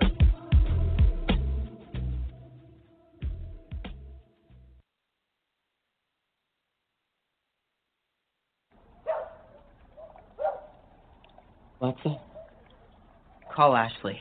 Yeah, it's about time you called that girl. No, no, no. He just talked to that girl two hours ago. You gotta let love marinate.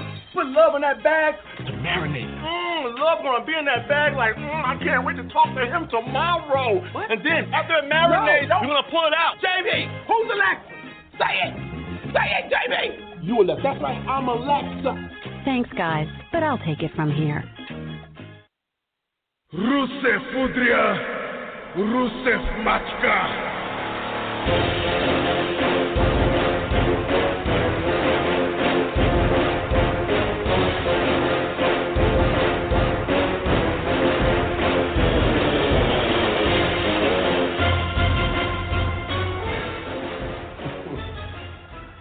WrestleCast. Gotta show some love to the man who doesn't get any love on the damn show.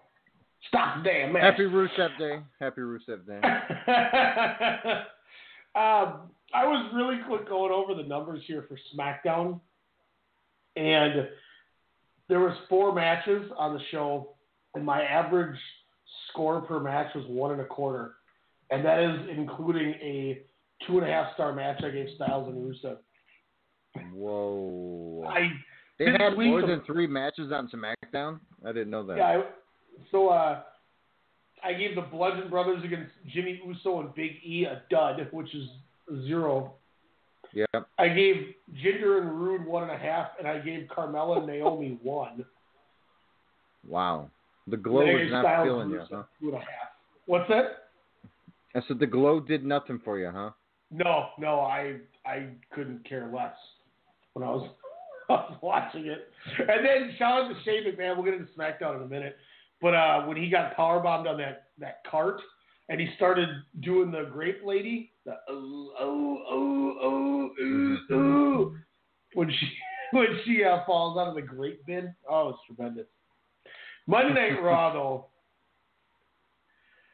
as a whole, I thought the first two hours were were decent, and then the last hour was some of the most drawn out and just like why is this still happening type things and like I got I got Nia Jax versus Joan King, who was the worst enhancement talent wrestler I may have ever seen in my entire life.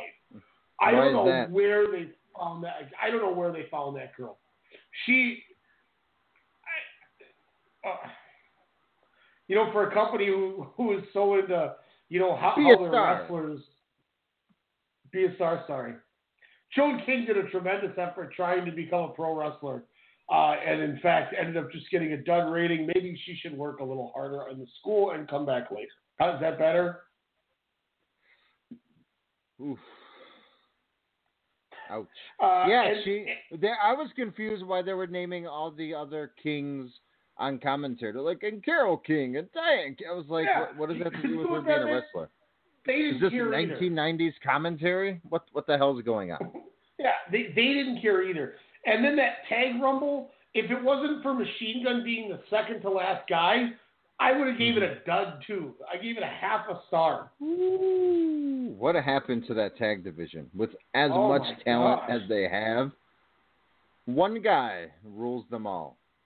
Tisk tisk. Supposedly tonight he has to find himself a partner uh, if he wants to compete for the tag titles. So Elias, Uh, since that's who he's been feuding with, I they're gonna make now, beautiful music together. I'm gonna say this, and if they do this, this might put a bright spot on my in my face uh, leading to WrestleMania. What if he picks Samoa Joe as his partner? Oh wow! Shut up. That can't happen, can it? I, I mean, I, I he's been gone longer than he was supposed to be injured. Oof. That would be cool. Yeah, because that would actually be a workers' match. Like you could actually give them 15, 20 minutes and make a damn. That would be a, a non WrestleMania pre match match. Like that's And- something you put on your main show. And you could believably make it make sense that Braun looks at Samoa Joe and sees him and is like, "You like hurting people as much as I do." It's kind of like that awkward Snitsky and race. I like what you do to babies. You know, remember that at the Survivor Series? Oh, you know, yeah. like you could make it less cringeworthy but the same. Uh, you know what I mean? But I, I you think it sounded just sense. like but- uh, Scary Terry from from Rick and Morty, the Freddy Krueger knockoff. I I was trying to piggyback off of your uh, additional Adult Swim as uh, you were doing the Steve Brule with all the check it outs earlier. So I was, I was trying to. Stay on. I, the only reason I even thought about that is I reorganized. I, I got my DVD rack built for my Blu-rays, and I realized Nice. they owned a check it out Steve Brule season one on DVD. Ooh. That's tight. I'm to watch that. I got I, I got one of those. It's tight. like this is fantastic. So that would that would put some some excitement in my eyes if they did that match. Now they'll Ah, throw Samoa Joe in the IC title match. I'll be fine with that. Oh God, no, it's not a three way. Fatal four way. um, Sasha Banks, Sonya Deville. I went two stars in this match. Wasn't anything too special for me. Uh, what Balor? What do you think of Balor Rollins? I actually went three and a quarter on that. I, I, I would agree with that. I would say yeah, three and a quarter, close to four. Yeah, I, I would agree with that rating. I thought it was a nice impromptu. I liked the Miz uh, TV segment to set that up. Um, you know, I I like the fire that Balor and Rollins had, and Balor's like, you know what, we don't need to you know uh, wait for you know WrestleMania. Let's do it right now. Let's do it in Detroit as he effectively moved his chair from behind him while Seth Rollins just playfully kind of kicked his uh, his aside after that. Um, but I thought that was cool. But I just thought it was funny how it was like an hour after the Miz TV segment that they had to come back out after they already had their long entrances and Finn Balor just doing his smile. I'm like, oh my god, they really had to do this all over again. But hey, we at least got the uh, the Harlem Heat entrance from uh, Monday Night Rollins, so I was pretty happy with that. So this was a good match. Um, you know, I like how they build up the history. The first ever Universal, you know, championship match was between these two guys. I like how they're they're reliving reliving that history um, to it. Uh, Finn Balor, you know, he's by God, I if you had to say if is there a Greek god of walking around on this earth, I, I would probably point out to the uh, the Irish maestro uh, himself there, Mr. Prince Devitt, um, because even he was just like leaning on the ropes the second time, just flexing his abs even more. He's like, "Yep, soak it all in, world." like he, he just knew. Like I was like, "Damn you!"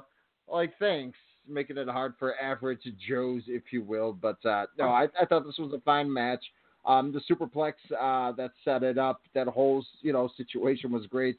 Um, you know, Seth, you know, kind of getting the, the one up on on Balor there, but uh, the finish I thought was awesome. How was the roll up from the Falcon Arrow? Um, I thought was a, a great finish that uh, we kind of saw later on that week in New Japan, but whatever. Now, here's here's where I, I'm like, uh oh are they going to have a rematch now so Rollins can get his win back against Finn Balor? Like, is that something we're going to see?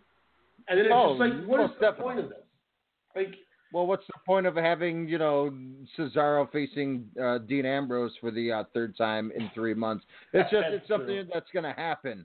You know, it's and you, you you're going to get your 12 to you know 15 minute match on on TV. That's going to be all right. That was good because unfortunately they didn't know how to spread around their uh, their their artillery, their wrestlers, if you will, to make other matches, just like New Japan does with these tournaments, where hey, you're gonna get Chuck Taylor, you know, battling, you know, Sanada out of nowhere, or you know, something along those lines. It's okay to have random matches like that, planting the seeds for future setups.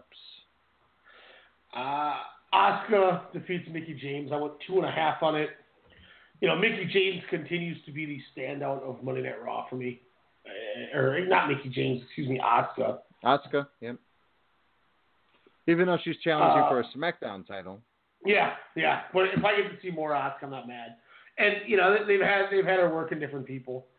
Um, what what what would you rather see?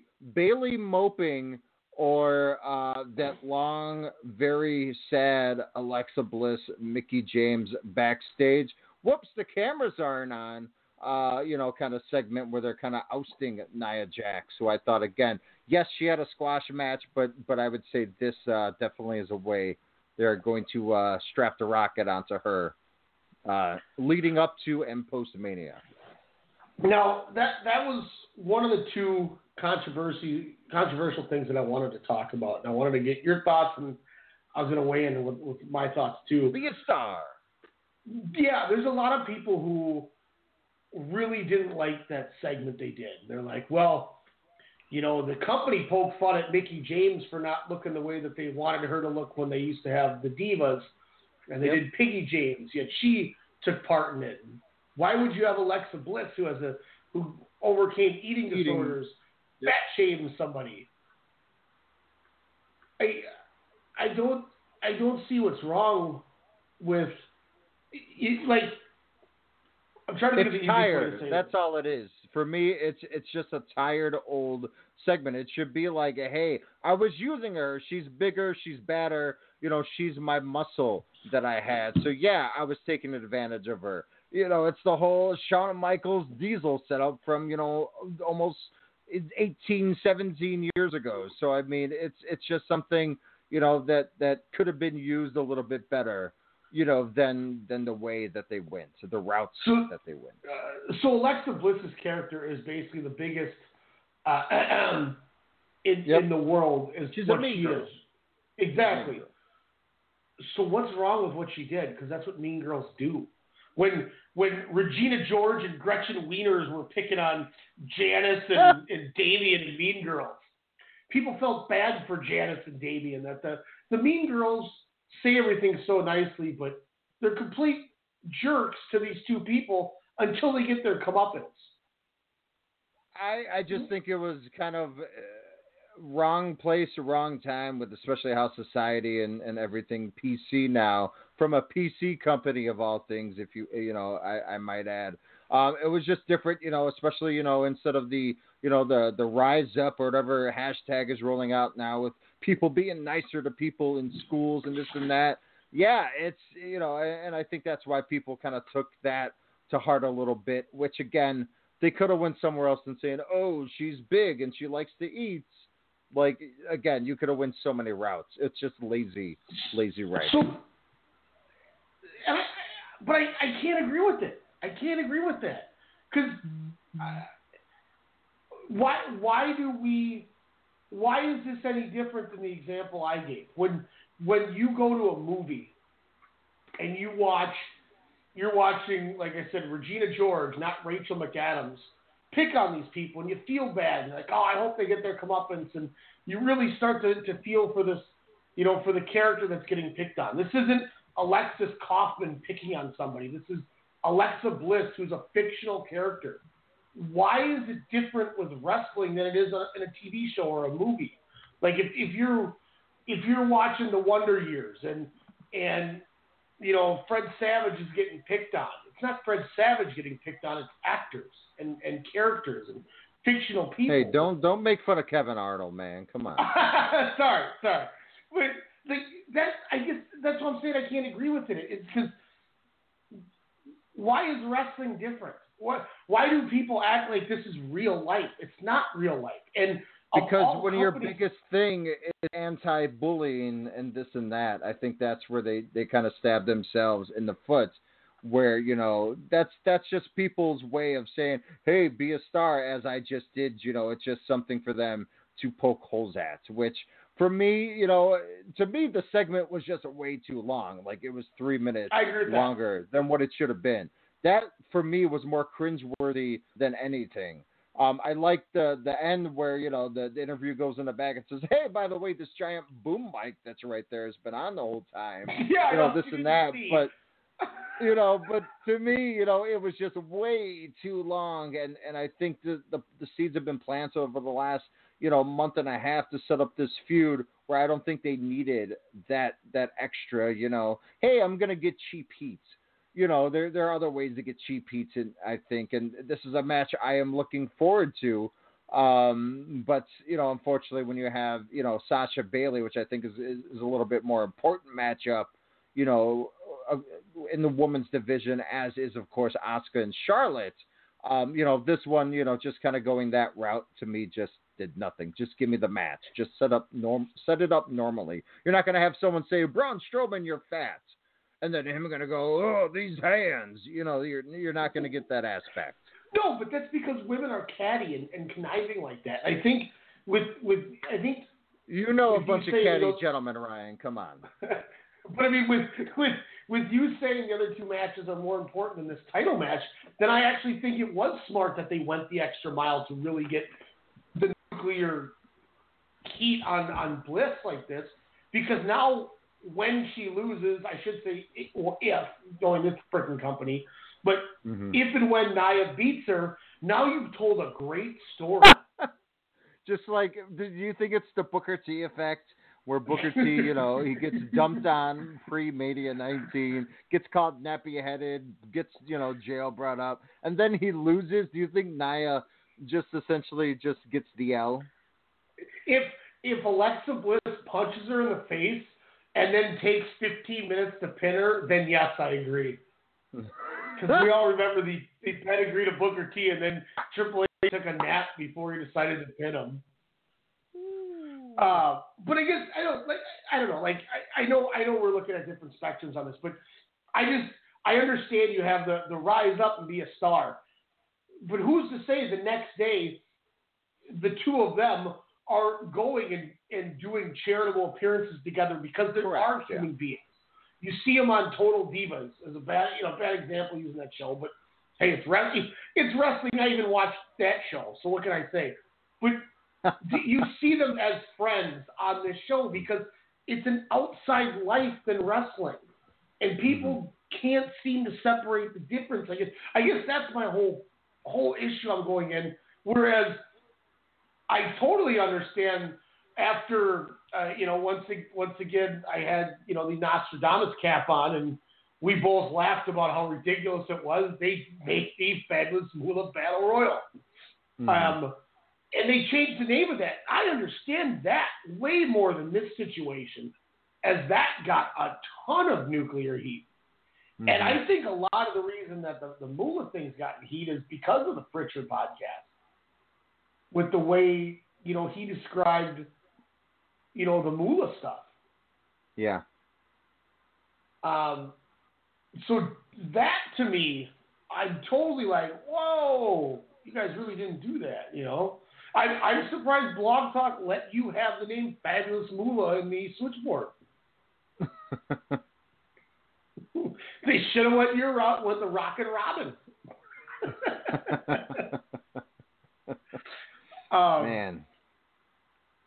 So I mean, Plus, it just has a cooler ring surprised? to it.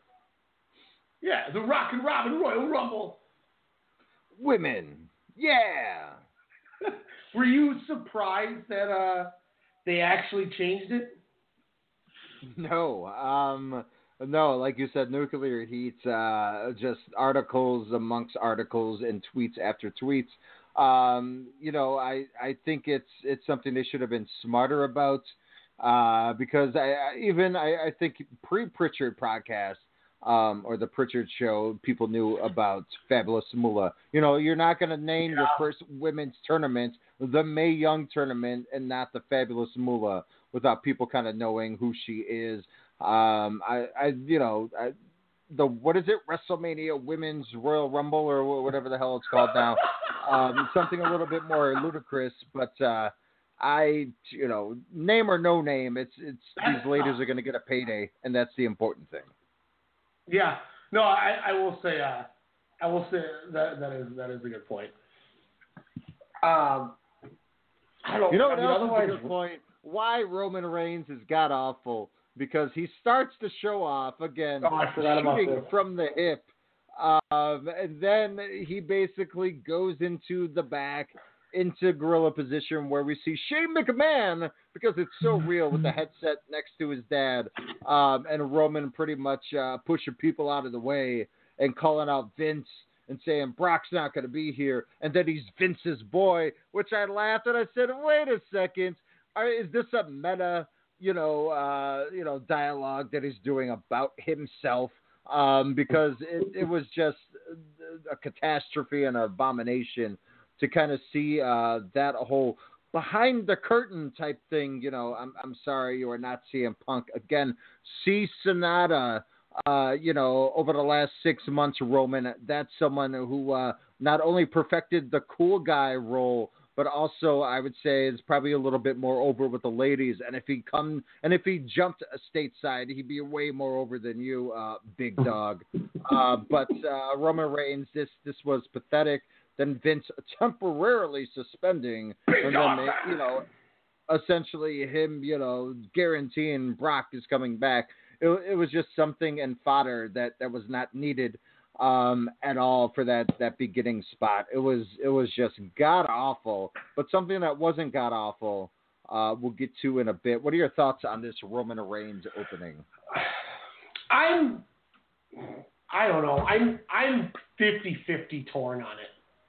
Um, I I say 50-50 torn because I like that they're actually trying to take a different approach than the normal bull crap they've been doing. Um, I also like the fact that we're not watching a tug of war with the title like we did Oh, we last will. time. Oh, we will. Um, I also. I thought it was interesting and a smart move uh, that he he went after Vince and didn't go after Mr. McMahon. You know, Mr. McMahon is the character on TV. Um, go, you know, alluding to what I brought, you know, what I mentioned with the Bliss and Nia thing, whereas he went for the real person, kind of like you know you mentioned Punk when he went for the real person. So I give him credit that that kind of made it have a more a more real feel to it. Um, but I don't know. Like, did it did it change my outlook on this match? No. I still No. don't care. Did they? Did Do they have do the it- balls to close out WrestleMania with a Lesnar and a Reigns? I still think Rousey's going to main event. Oh, yuck. No, then Um, you main event with Charlotte and Asuka. If you're gonna main event with that, you main event. Charlotte and Asuka. Why not? If- Two of the better workers that you've had in your company. Do you, do you remember the Do you remember the rant that that I played earlier? It doesn't the robe, matter. the robe, None of that matters because the to them, all they The see crowd's gonna be signs. draped in Asuka masks. How tight would that be? It'll be like a. Jabberwocky reunion. But but Alex, regardless, the the biggest cash cow on their roster is Ronda Rousey now, because she's got the she's got the it's the same thing that you know. It's just She's like got that fun size. Snickers money apparently. yeah, yeah, she does. Throw out to twelve thousand people. she's she's a proven money draw, and it, they they've gotten more exposure with her than they had. You know, they ESPN was like I said before, they ESPN isn't advertising Asuka and Charlotte. ESPN advertised Ronda Rousey slams Triple H through a table. It's mainstream coverage, and it's going to be what they would headline with. Because what do do they think they took her off a- TV because she that? mentioned CM Punk? Do you think they took her off TV because she mentioned CM Punk before the No, Monday Night they- Raw? I think they- they just had a scheduling conflict and, and went, oh, whoops, we screwed that up. Better erase the post off the website. What I was she doing? yeah, reshoots? I- Maybe. I mean, it's possible. But it's, if they're going to do it, that's what it's going to be. And it, and it sucks mm-hmm. because once again, they already got all of our, all your money. So what do they care? They're going to, they're to put on what they feel is their biggest thing. They're going to put Triple H and Stephanie McMahon at the end with Ronda Rousey, and Oh, people are going to boo, and nobody's going to care. Nobody's going to care. And if they don't do that, they're going to do Roman Lesnar, and then Vince McMahon can now say Roman Reigns has, has headlined as many consecutive WrestleManias as Hulk Hogan did. Oh. Because Hogan headlined four straight, five if you want to count nine. But I, I don't know if he he really, he really didn't. You know what I mean? out champion. Of course he made a evented. He stole Bret's thunder. Damn it. Even though Bret Hart's going, go get him, go get him, and he can't see. It's so bad. Um, yeah, I mean, I, I'll tell you this. I guarantee, I I would bet anything I own that one of those two matches is going to headline. I don't think there's any other match that would headline. And what what bothers me Not not even what John Cena called out last week in in a, a pretty damn good promo uh, and call out, if you will, from from Cena to one Undertaker. No, because I uh, maybe I don't know. I, to be honest with you, you know what should be the fact that we're going to see. I mean, how The long is Rumble winner gonna versus the champion. That's what be should be, Is is is this going to be a seven-hour show? including pre-show. Yeah. Okay, so at seven thirty, we're going to see the WWE title defended at seven thirty. Why is that not your main event? Exactly. Why? In my is- heart of hearts, the Royal Rumble winner battles the champion to determine the best in the world. look, look, just like last year. It, it, it was an abortion of a match, but Orton and Bray Wyatt was what the, the first match into hour number three or something, and it was the Rumble winner for the WWE title. Why is the WWE Championship? Kazuchika Okada wrestled Naito and wasn't the main event, and that's the only time I think that's ever happened, and that's because they did a fan vote, and Tanahashi and Naito or Nakamura got picked because nobody cared about Naito at the time. Hmm. if you get rid of that, I don't think you can tell me a time since then that the IWGP Heavyweight Championship hasn't been the main event. When when you watch, I- I don't care, Progress Wrestling, if the world title's on the line, I can almost guarantee it's the main event. Why is the WWE world title not your main event? Why is the Universal title ahead of it? Because it's the flagship show. What you know, like that's why it's, it's just who cares? I don't even care. I don't even care. It's just look. Sadly, I'm looking forward to, to Ring of Honor and NXT more so than than the actual Sunday nine hour wrestling show. Yeah, and look, that's the reason. You know, it's the reason I drink a lot on that day. Like if Charlotte and Asuka are in the first two hours of that show, I'm I'm probably be angry and it will probably ruin the rest of the night. I will say this. I I bet you Charlotte and Asuka is at least like is is fourth to the end. I'll say that. Hmm. Oof. I I think I think it goes that, and then I think you have Cena Taker, and then I think you have the Rousey match, and then I think it's the Roman match is the final four matches. Hmm. What did Which you think of Cena calling out Taker this past Monday? It was cool. I liked his interaction with the dude that he was drinking beer with. See, look, man, Cena's great. We, we've said this. We've admitted it. He's he's great. He did a great job in his promo. I. The only thing I don't like, and this got brought to my attention, is Cena calls up the Undertaker, says it's not going to happen. Then he goes to Elimination Chamber and he loses. Then he jumps brands because he's a failure and loses again in the title match. And then jumps back to the brand again and then just reissues the same challenge because he failed it the other two times. Sounds like a heel. Why didn't you? You should have just never put him in those other matches, or or don't have him challenge Taker, and just do the elimination chamber, or something. Like the fact that they have the the, the Taker challenge first completely makes him look like a doofus to me. The promo was great. I thought he was fantastic, but the concept of him well, if I lost. Well, if I failed. Well, if I failed. I'm going to go back to the first thing and try to pander to him even more now because I couldn't do the other things because I wasn't good enough. I thought the execution was stupid, but I thought he was great. If that if that's a fair assessment.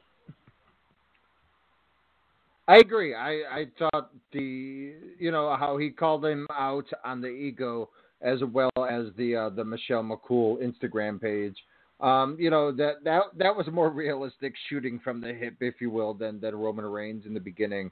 Uh, I believe he even called out Roman Reigns during his his promo, um, saying that's kind of how you do it there. But uh, yeah, I, I thought this was great. This was Cena, you know, kind of at his best. Yeah, he was a little silly, you know, kind of going into the crowd. But again, this is something where I realized, wow, this guy is, you know, you, you can you can bag on him all you want, but when it's all said and done, he will probably be on that Mount Rushmore when it comes to you know one of the the best that did it. Uh, any big takeaways from Raw that you remember? Um, you know that that could be planted besides you know Roman or Braun Strowman when taking out the whole damn tag team division. No, I I was glad the show ended. I I did not like it. I it, it the show got worse as it went on, and that's not how a show is supposed. You're supposed to build to the end, and it's mm-hmm. it's it's just they.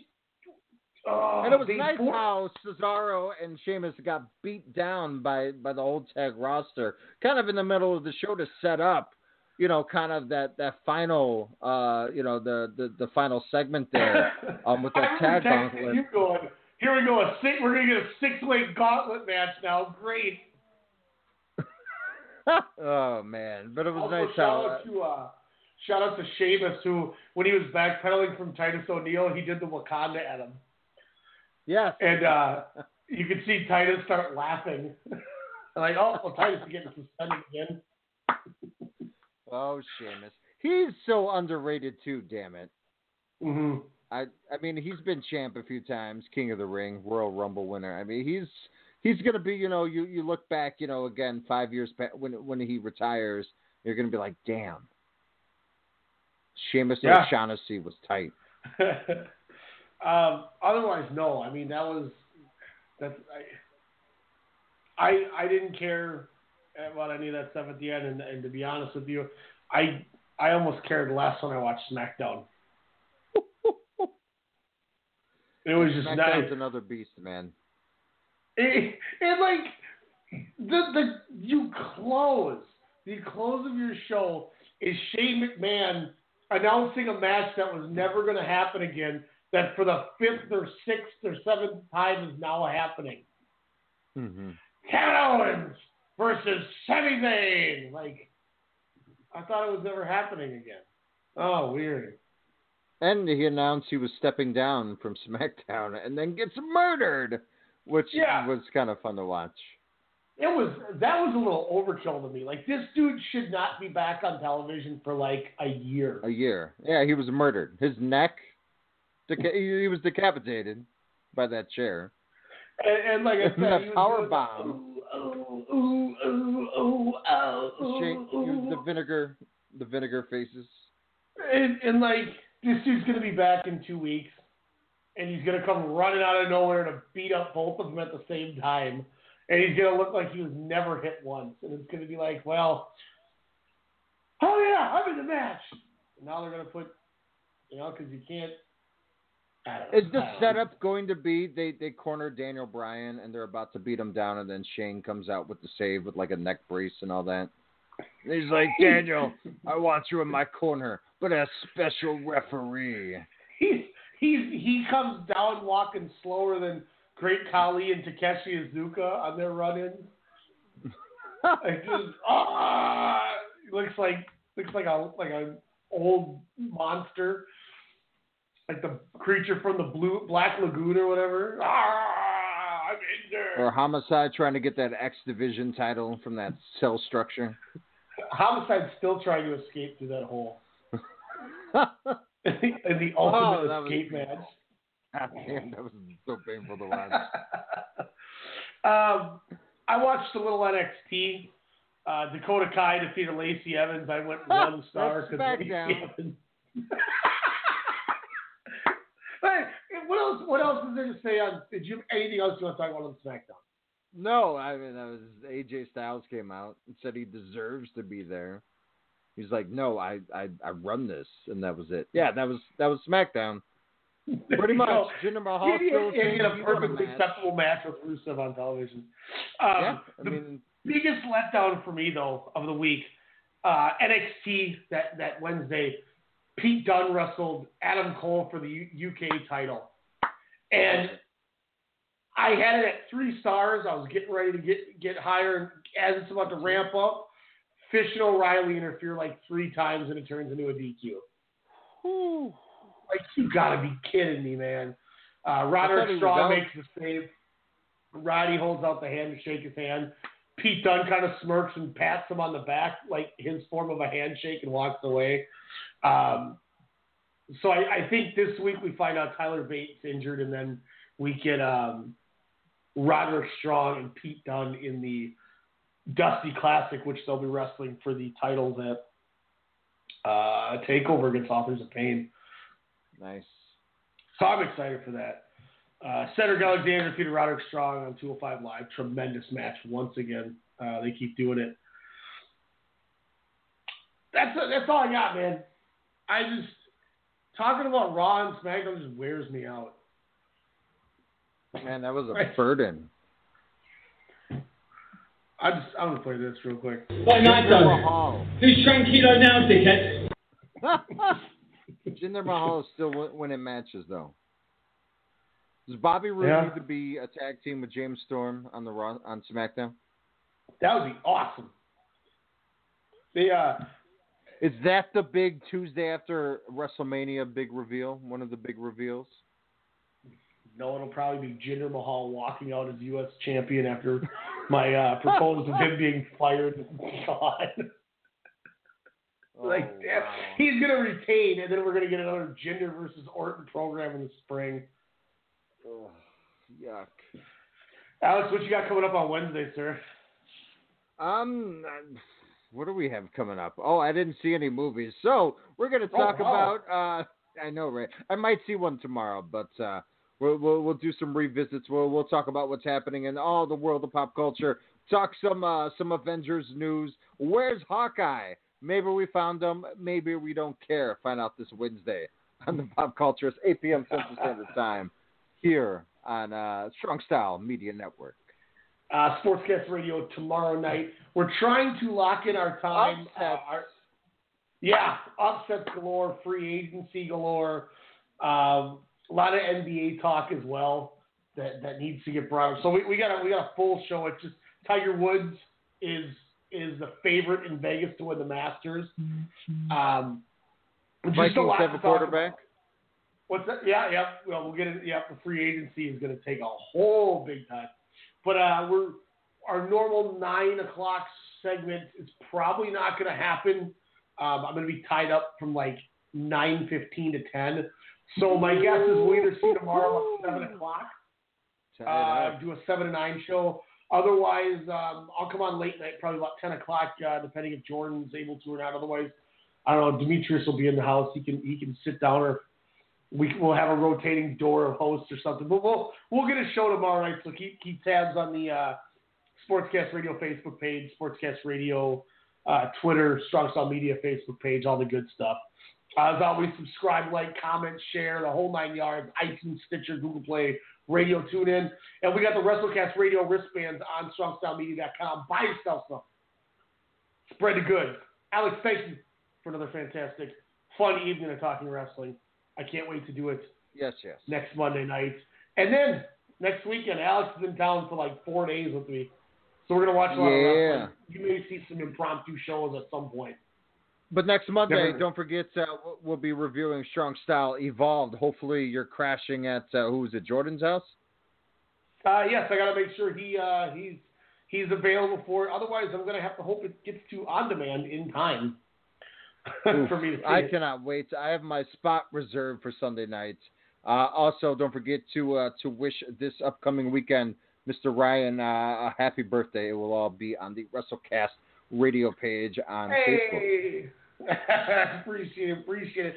We're out of time. We're gonna catch you next Monday. We're gonna have some more goods. Hey, we'll have the uh, Sakura Genesis card hopefully too, so we can preview that as well. Yes.